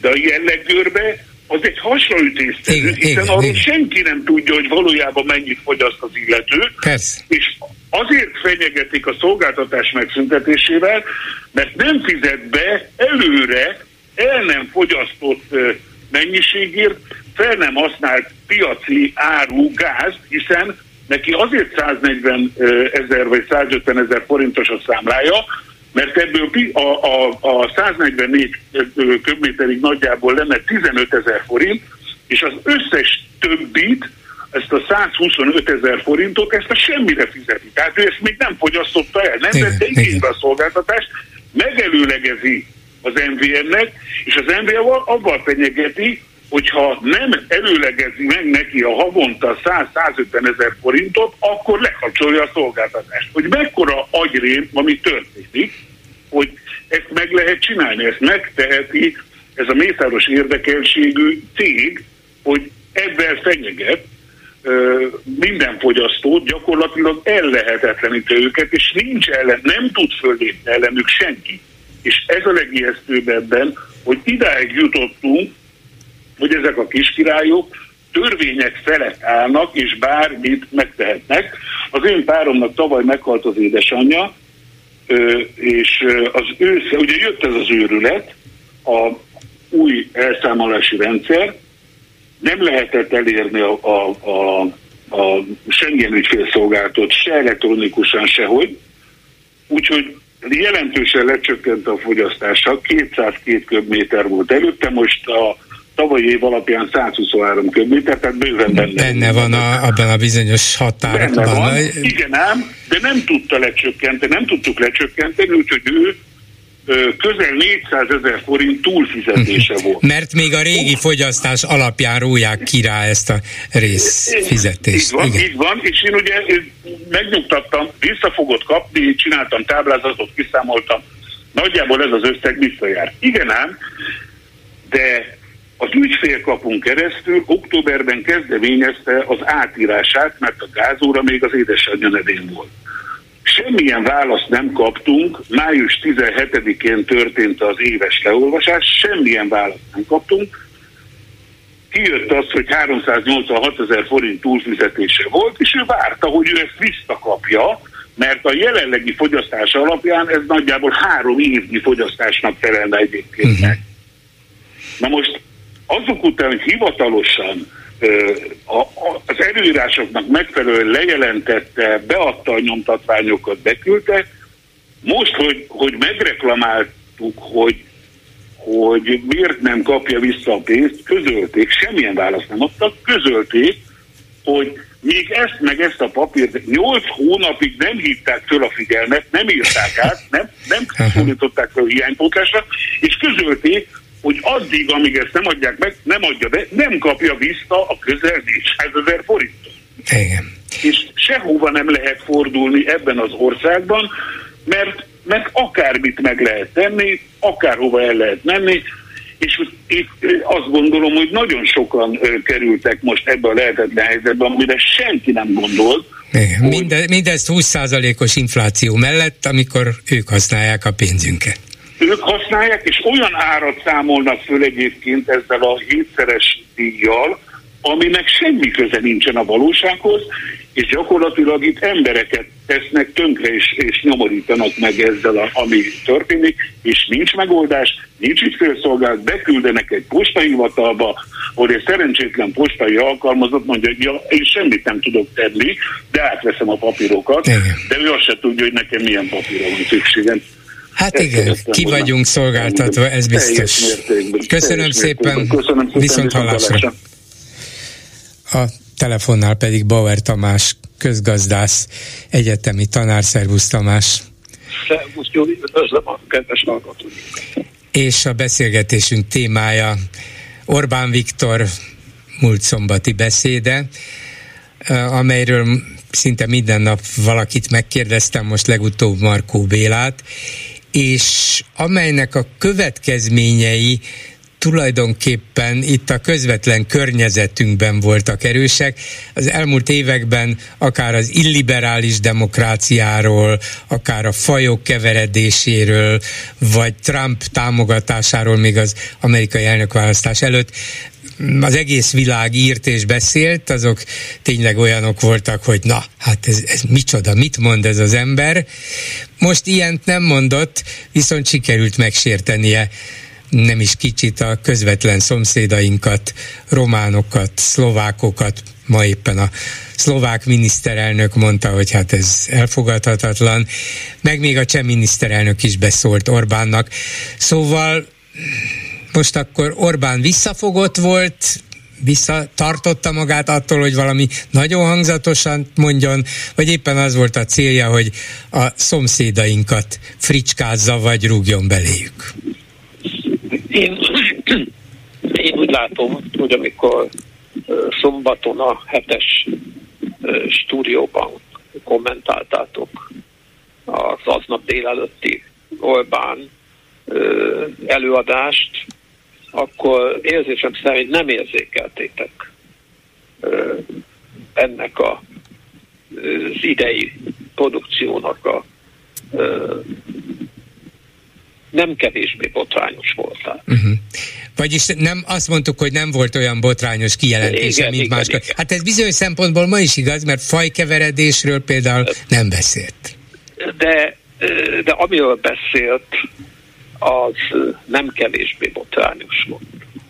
Szerintem legalábbis, de úgy hallom, hogy nem csak szerintem, én egyébként Markó Bélát annyira Orbán kritikusan beszélni, mint ma, azt hiszem még soha nem hallottam. Persze az ő ö, nagyon elegáns, diplomatikus stílusában tette ezt, és nem úgy, ahogy mondjuk én teszem, meg még sokan például a hallgatók is, de, e, de ő sokkal keményebb volt, nem csak ahhoz képest, amikor az RMDS elnökeként hát meg volt kötve a ö, keze, de ahhoz képest most már jó néhány éve nem az, hanem egy szabad értelmiségi tulajdonképpen. És költő, méghozzá jó költő, de zárójelben mondom, de tényleg odáig ment el a végén, hogy az, hogy az RMDS most kikerült a kormányból, ez talán bizonyos mértékig annak is tulajdonítható, hogy Orbán milyen politikát folytat. És hogy ö, van egy új miniszterelnök, akinek ugye egy hónapja van hivatalban, és az egyik első akciója az volt, hogy megpróbálja, hogy mondjam, kezelni Orbánt, akit a román kormányok már hosszú ideje nem tudnak kezelni. És ő tette egy kísérletet. És elhívta magához Bukarestbe hogy próbálják, próbálja meg valahogy keretek közé szorítani azt, hogy Tusnán fürdőt mit fog mondani. És mint hallottuk a médiában, hát elsősorban azért, hogy a román szélső jobb oldalnak ne adjon újabb étszeszeket azzal Orbán, hogy szélsőséges állításokat tesz.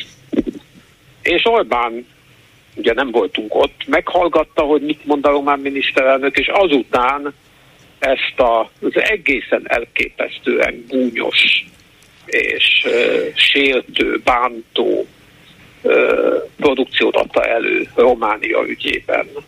Holott, holott uh, Románia és Magyarország egymáshoz való, egymás melletti megítélése az ma egészen más, mint 5-10 vagy 20 évvel ezelőtt.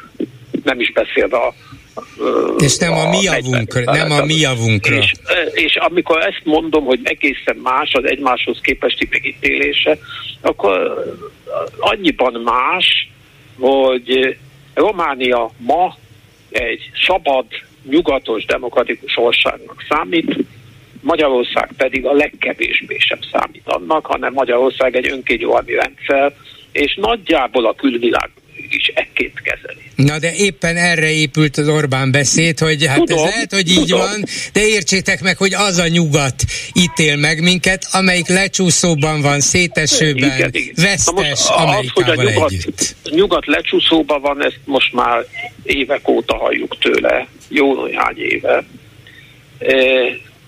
De hát Románia eredményesebb is Hát Románia nem csak szabadabb és demokratikusabb, nem csak tekintélye van nyugaton többek között, mint katonai hatalomnak is, hanem gazdaságilag is eredményesebb, és utoléri és hamarosan megelőzi Orbán Magyarországát.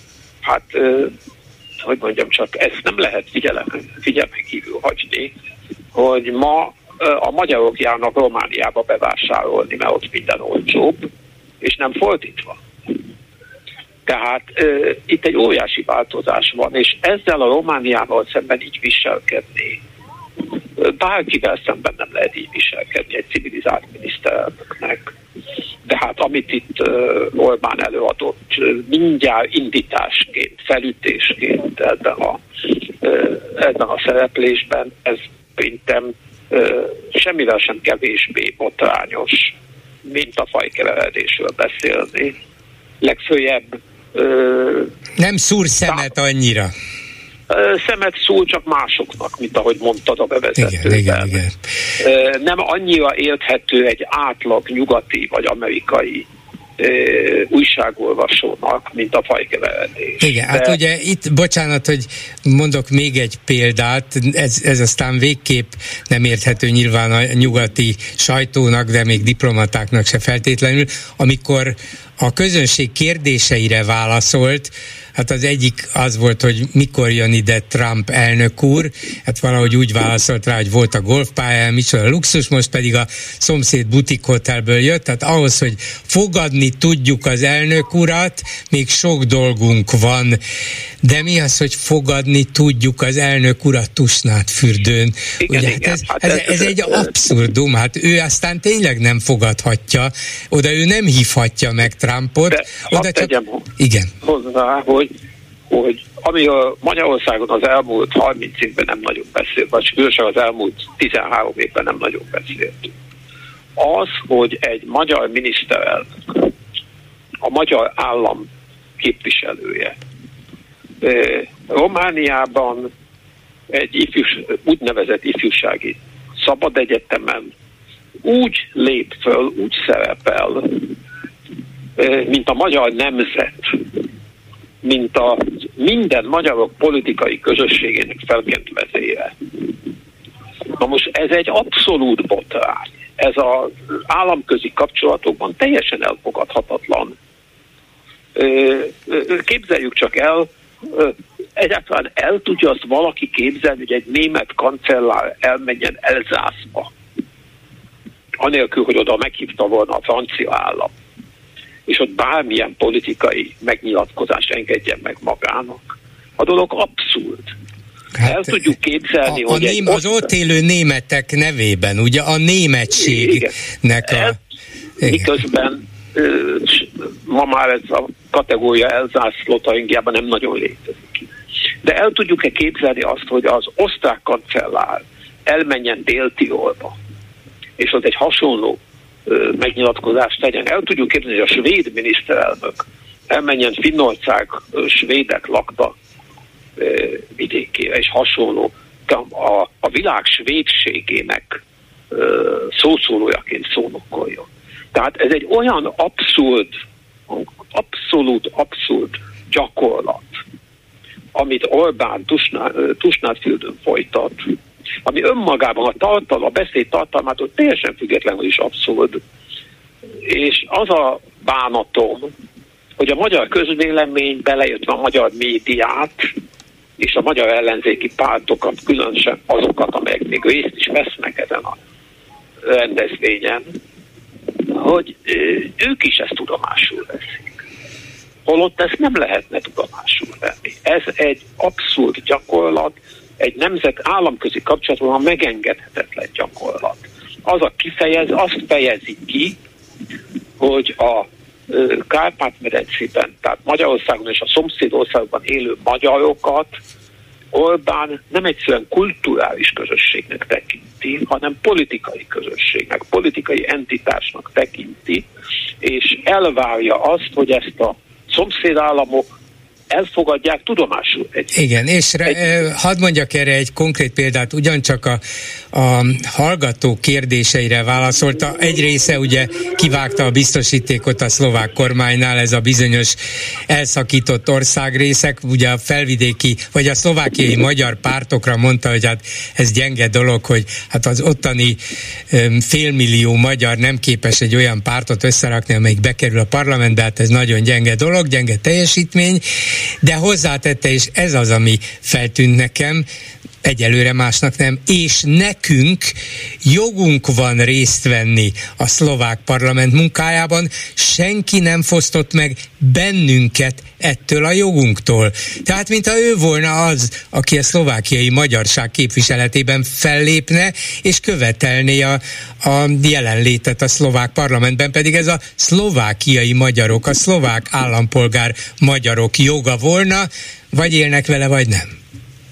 Na most ideje lenne legalább a, az ellenzéki magyar közvéleménynek szembenézni ennek a gyakorlatnak a teljes abszurditásával és botrányos voltával. Na most hozzá kell tennem, hogy a, az előadásnak az a középső része, ahol az alkotmányról beszél, ott is rendkívül súlyos dolgot Tulajdonképpen annak idején az illiberális állam előadása, az most már kilenc éve volt, szintén Tusnászőrön. Az nemzetközi értetlenséget váltott ki, bizonyos esetben botránynak tűnt. Na de ahogy az alaptörvényéről beszélt, amit ő adott az országnak húsvéti alaptörvényként, hogy annak az a lényege, hogy nem az én, hanem a mi. Magyarul az állampolgár, az egyén jogai nem léteznek az Orbáni államban. A mi, vagyis a közösség, vagyis, a, vagyis az általa vezetett állam, amelyik a mit képviselni hivatott, azért minden jog és minden hatalom. Tehát ahogy az alaptörvényét, amit itt valamiért alkotmánynak nevezett, bemutatta, jellemezte, az ugyanannak az illiberális államnak egy másfajta megfogalmazása, és ezt a kommentátorok érzésem szerint, mintha egyáltalán nem vették volna észre. Igen, ez biztos, hogy így van, pedig fontos, és, és biztos, hogy nagyon sok mindent le lehet vezetni ebből, de hát nem olyan hangzatos, itt el kellene magyarázni, ráadásul alkotmányt és idézni belőle, hogy bizonyítani lehessen, és ezért aztán nyilván a külföldi de, újságírók és politikusok sem Gyuri, mernek ebbe maga, belebocsátkozni. Ő maga állította szembe Igen. Az alaptörvény összes többi Igen. Európai Uniós ország alkotmányával, mert azok liberálisok, az övé pedig ezt nem mondta ki, egy önkényvalmi rendszernek az, alap, az alaptörvény. De hát ő ezt nevezi demokratikusnak, ahol a mi, a mi többség mondja meg, hogy hát, mi legyen. Mint a szocializmus, Igen, amelyik pontosan. egy kollektív kollektív állam. Magyarán össze, összegezve szerinted ez legalább olyan botrányos volt, ez, mint a többi. És akkor még hozzájön az egész világpolitika. Az egész világpolitika, ahol megint elismételte, hogy Oroszországnak, Kínának és más önkényvalami rendszereknek a híve szemben a hanyatló nyugattal. Köszönöm Tehát szépen. összességében ismét kaptunk egy botrányos tusványis önosi előadást. Köszönöm szépen. Köszönöm szépen Bauer Tamásnak, szervusz, minden jót. Háló, jó napot kívánok. Jó napot kívánok, István vagyok. Egy kicsit, kicsit hangosabban beszéljen, arra kérem. Igen, most jó esetleg? Most nagyszerű. Oké. Okay. Én kamionsofőr vagyok, és tegnap délután Romániából jöttem hazafelé, Bors 2 határát kerülhelynél, ahol két határ között elkapott minket a vihar, ami aztán leírt a nagyváradot is. És elment a, a magyar oldalon a, a áram két és fél órán keresztül, ezt nem volt átléptetés. És remek alkalom volt arra, hogy ott a kollégákkal beszélgessünk, így aztán két románi aradi rendszámos autóval, székely emberekkel tudtam beszélni. És ők tették fel a kérdést, hogy politikailag hol állok Magyarországon. Megkérdeztem miért. Mert ők nagyon boldogok, hogy Orbán Viktor most megint megmondta a tutit az egész világnak és Magyarországnak is, meg a románoknak is, és hogy gyakorlatilag őket ez teljesen rendben találnak vélik. És aztán ebből elindult a beszélgetés, hogy mi volt az a rész, ami nekik tetszett. Elsősorban az, hogy Magyarország, illetve Románia, Románia Erdély rakta területe nem része nem, a román nem, nem tekintettük soha a román közigazgatási egységnek. Igen, igen. Ez, de ez ők úgy ítélték meg, hogy ez nem Románia része, igen, igen, az Orbán igen. így gondolja. Abszolút, e- ez is volt a célja Orbánnak, hogy ezt így értsék, igen. hogy nem? És akkor megkérdeztem tőle, hogy milyen útlevelük van éppen, amivel most átlépjük a magyar határt. És mondja, hát román. És mondom, és hogyha holnap adói, adót hova fizetnek? Hát Romániába. És hogyha holnap problémájuk van bármivel, akkor milyen hatósághoz fordulnak? Román hatósághoz. Akkor nem közigazgatás része Romániának az erdélyi terület? Hát, de végül is igen. Úgyhogy teljes zűrzavar van a fejükben. Hát igen, mert ez beszél... valahogy érzelmileg, és ezt meg is lehet érteni, és Orbán ezt érti, és sajnos cinikusan rájátszik, érzelmileg nem akarják még mindig elfogadni azt, hogy hogy Trianonnal ez megszűnt, hogy ott vannak magyar kisebbségként Romániában, ez igazságtalan, ez nekik és a családjuknak és az őseiknek rossz volt, és, és legalább valaki kimondja, hát jó, tudjuk, hogy nem fogja tudni megváltoztatni, de legalább a képükbe vágja, hogy ez micsoda disznóság. Igen, és akkor elkezdtünk beszélgetni más dolgokról, például az, hogy miért szavaznak ők Magyarországon, vagy Magyarországra, a választásoknál, és elmondták egyértelműen azért, mert hogy ez a rendszer, ami most az Orbán képvisel, megmaradjon, mert így van meg nekik a támogatása, mert különben a baloldal semmilyen támogatást nem adna Erdélynek, és ez nekik nagyon jó. Uh-huh. És az egyik azt mondta, hogy ő ezt nem támogatásnak érzi, hanem kárpótlásnak. És megkérdeztem tőle, hogy milyen kárpótlásnak. És azt tessék elkezdeni, az volt a válasz, hogy az ő nagyapját 39-ben, amikor Horthyék bevonultak Erdélyben, mint magyar honvédségbe hívták be katonának. És meghalt a fronton, a háborúban, és 45-ig ugye magyar területnek minősült Erdély, és ezért egyfajta kárpótlás az ott elkövetett, illetve elszenvedett veszteségekért, amit uh-huh. most kapnak.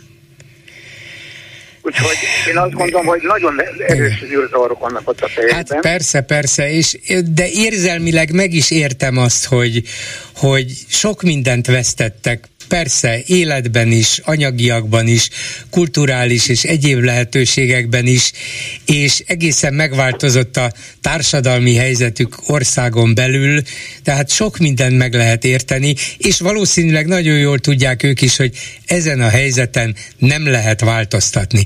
De ha valaki szavakban legalább melléjük áll, mint Orbán, sőt, bizonyos értelemben anyagilag is itt-ott támogatja őket, akkor azt mondják, hogy hát ennél jobb magyar kormányt mi nem tudunk magunknak elképzelni.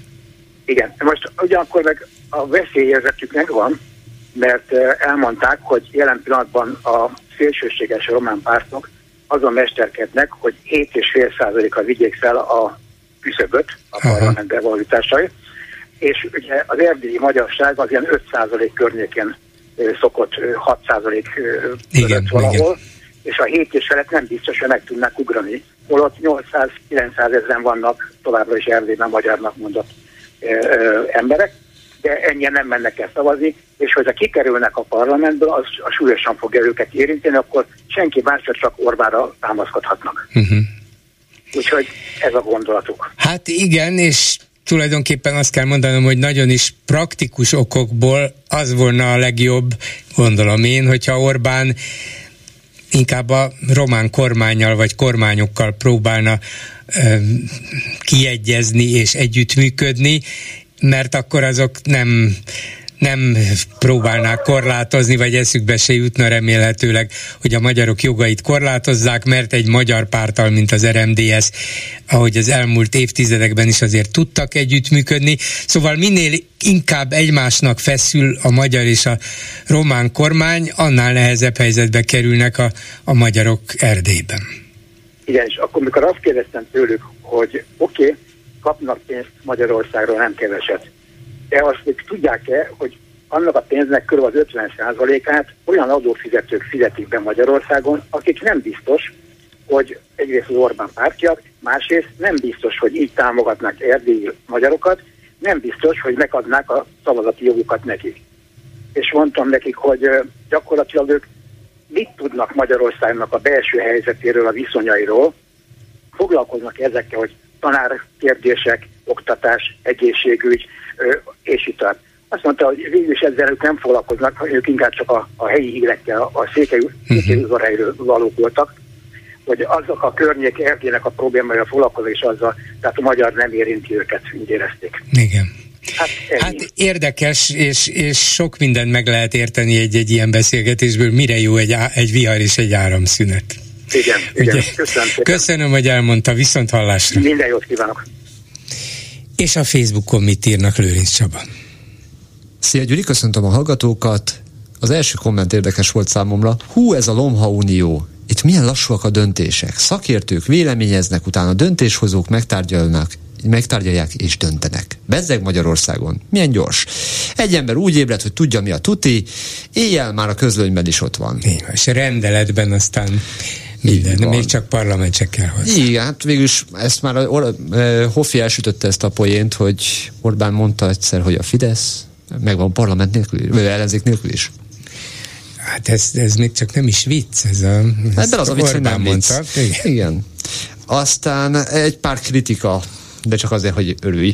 Drága bolgár úr, miért is tartja meg mindig a NER fél órákat? A Halkó Petra interjúddal kapcsolatban Igen. született néhány érdekes komment, ezeket ilyen párbeszédes módon ö, gyűjtöttem ki. Igen. Szerintem nem azzal van a baj, hogy fideszes megmondókkal készülnek riportok, hanem a szóbeli hasmenéssel, és az interjú ebből következő néha elviselhetetlen hosszával. Erre válaszként is érkezett néhány Igen, gondolat. Ezt a kritikát elfogadom, lehetne rövidebben is nyilván. Bár próbáltam néhányszor közbeszólni, és nem sikerült. Ez a telefonos interjúk problémája, hogy úgy lehet tenni, mintha én nem volnék ott. Ugye, ha itt ülne a stúdióban, akkor szemkontaktus is volna, közbe lehetne szólni, akkor is lehet, hogy egymásra beszélnénk, de azért egymással mégiscsak jobban meg lehetne a kapcsolatot teremteni. Telefonon könnyű úgy tenni, hogy jó, hát én nem is hallom, mit is mondod bolgárul, de, de még csak meg se kell hallani. Ismerd be, itt a stúdióban tartasz egy fegyelmező pálcát. Így van, úgyhogy csend legyen. Igen.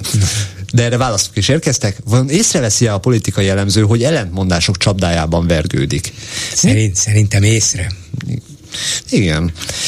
Kiszúrták, hogy, ja, másik téma, kiszúrták, hogy Novák Katalina testőreivel úszta át a Balatont. Deja vu. Megvan Bástya Elvtárs, hogy Bástya Elvtárshoz is beszállt a medencébe a testőre? Igen, igen.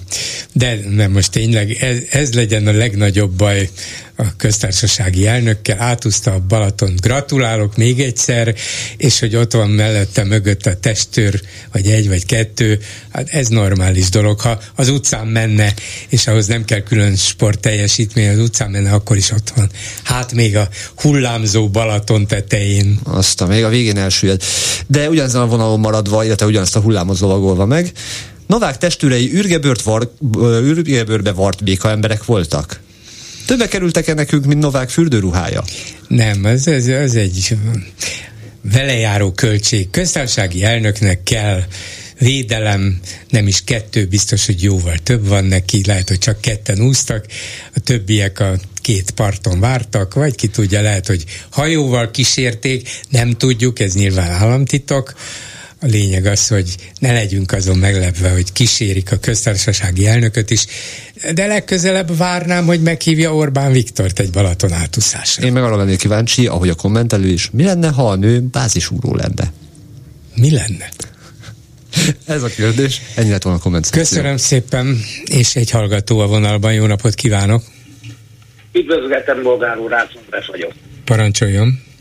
Hát itt a elmúlt, hogy hallgattam a komment szekciót, meg ugye a hozzászólókat is, egységes tájékoztatás. Ugye, hogy a fideszesek is néha szót kapnak a rádióban.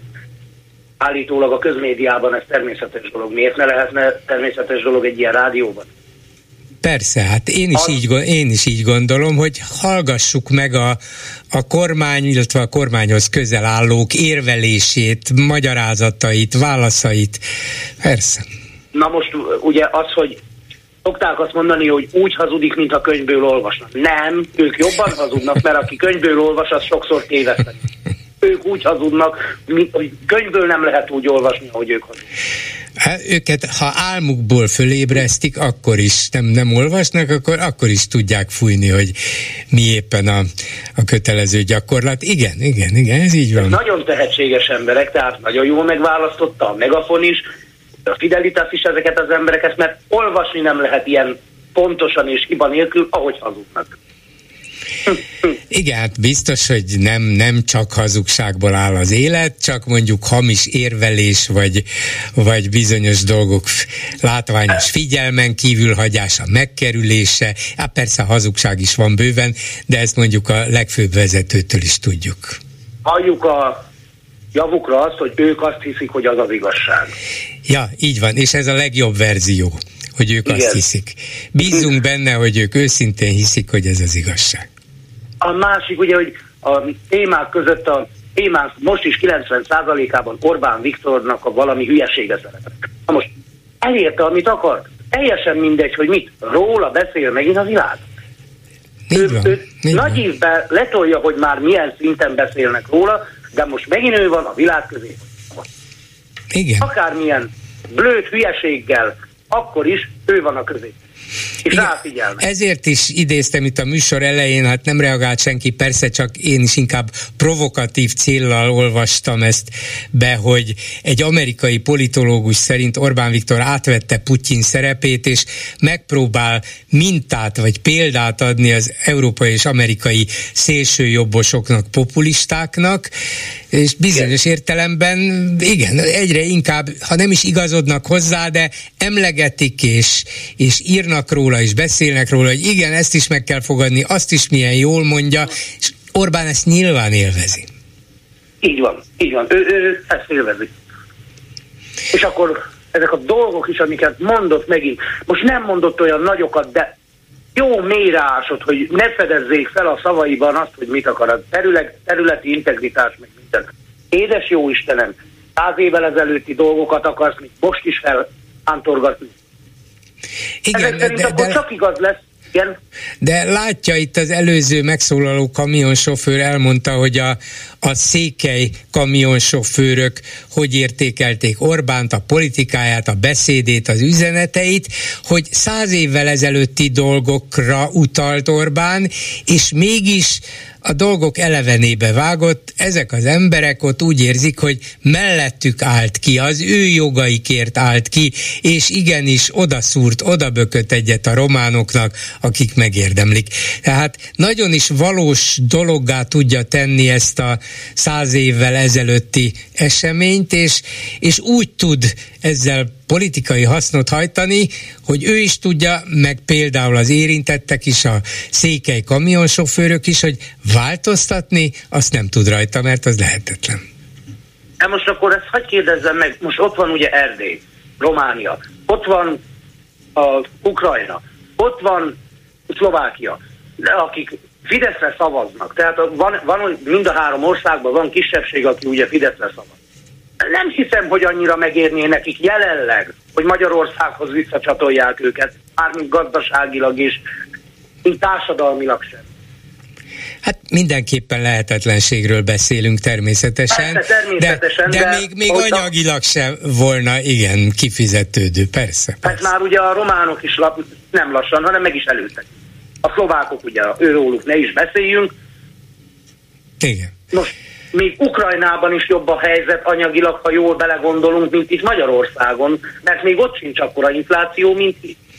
Hát bizonyos értelemben igen, igen, igen. Oké, okay, hogy ott háború van, de ha nem lenne háború, és visszacsatolnák ide azt a területet, nem hiszem, hogy annyira tapsolnának Orbán Viktornak a jelenlegi gazdaságpolitikája véget. De hát igen, ez az egész visszacsatolás, ez egy, ez egy ez álom, ez álom, hát Tehát... Kárpátalján is, minden egyes komolyabb városban is apró kisebbségben vannak a magyarok, úgyhogy nem, ez lehetetlen dolog, de rájátszani erre politikailag sajnos lehet. Igen, és erre jön ki a szélső jobb oldal, és a, ez a nacionalista szélső jobb oldal. Így van. Köszönöm szépen, viszont Köszönöm. hallásra. Viszont hallásra. Ezzel a megbeszéljük mai műsora véget ért. Készítésében közreműködött Petes Vivien Lőrinc Csaba, Erdei Tünde, Simon Erika és Horváth Ádám. Bolgár Györgyöt hallották, viszont hallásra holnap. Most pedig jön az Esti Gyors. Esti Gyors, a hírek háttere.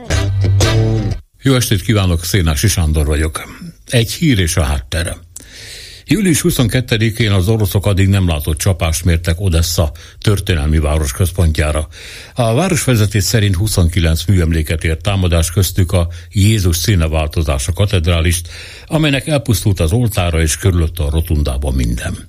Korábban június 20-án három múzeumot bombáztak az oroszok, a régészeti, a tenger és az irodalmi múzeumot. Mindegyik műemlék viseli a kék pajzs jelet, ami az 1954-es hágai konvenció alapján kötelező védettséget jelent háborús konfliktusok esetén is, sőt, akkor a leginkább. Támadásuk háborús büntetnek számít az NSBT 2011-es döntése szerint, amit Oroszország, mint a BT állandó tagja is aláírt.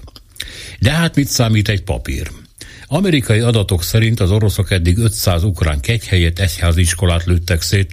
A többségük ortodox templom volt, már pedig az ortodoxi állítólag Putyin hite is, de mit számít a hit? Pedig a Jézus színeváltozás a katedrális nem a független ukrán egyházhoz, hanem a moszkvai patriarhátus által felügyelt ukrán ortodoxiához tartozik, de hát ez sem fontos. Moszkva kiadott egy közleményt, miszerint a katedrálist maga az ostoba, ügyetlen ukrán légvédelem bántalmazta. A precíziós orosz fegyverek, de főleg a mögöttük álló mélységes orosz értéktisztelet és túlcsorduló istenhit kizárja a szándékosságot. Ezt ugyan senki nem hiszi el Moszkva legkevésbé, de mit számít ez is? A Medúza nevű független orosz hírportál írja, hogy az odesszai katedrális egyidős Odesszával, vagyis az oroszok 1794-ben kezdték építeni Francesco Frappoldi olasz mester tervei alapján, és amikor elkészült, a birodalom egyik legnagyobb istentiszteleti helyének számított. Egy Stalin nevű esztéta azonban úgy ítélte meg, hogy a templom építészetileg értéktelen, így hát 1936-ban lebontatta. Az ikonokat, a márványdíszeket a bontás előtt elvitték, ma sem lehet tudni, hol vannak. Talán egy vezetőelvtárs dácsáját ékesítették valaha, tudják, hogy van ez. Az irodában Lenin képe, otthon az Isten szülő anyáé, valamelyik majd csak bejön. Csak az érdekesség kedvéért jegyezzük meg, hogy a szovjet teresztrojka, tehát a birodalmi hanyattesés kezdeti stádiumában megjelen Moszkvában egy plakát, amely Maria Alexandrovna Ulyanovát, Lenin édes szülőjét ábrázolta ezzel a felirattal, a forradalmárok anyja. Vagyis egy magasabb nívón megtörtént a szintézis a két vallás, az ortodoxi és a kommunizmus között, ahol Maria, bizony ez volt a neve véletlene vajon, nem csak Lenin Jézusnak adott életet, hanem az összes forradalmának, aki valaha az Aurora nevet a szájára vette, és ez azért nem semmi. A lényeg, hogy a Szovjetunió feloszlatása az Oroszországtól való könytelen búcsú után az ukránok úgy döntöttek, felépítik a templomot újra, és ez 2005-re meg is történt. És kiszentelte fel 2010-ben, igen, ötös, leülhetsz. Maga Kirill patriárka lóbálta odasszában a füstölőt, de mit számít a hű Kirill ügynök is, ha Putyinék forgatni akarja az ujját az ukránok sebében? Ami az önsorsrontó ügyetlen ukránokról szóló orosz blablát illeti, az UNESCO éppen ebben a hónapban adott ki újabb közleményt a háborúban elpusztított vagy megsérült ukrán műemlékekről. Ezeknek a száma tavaly ilyenkor 150 volt, most közelíti a 300-at. Úgyhogy Stálinnak hamarosan be kell érnie a dettó szépen csillogó bronzéremmel, mert hát azért Putyin mellett Mao Cetung is dobogós. Esti gyors, a hírek háttere.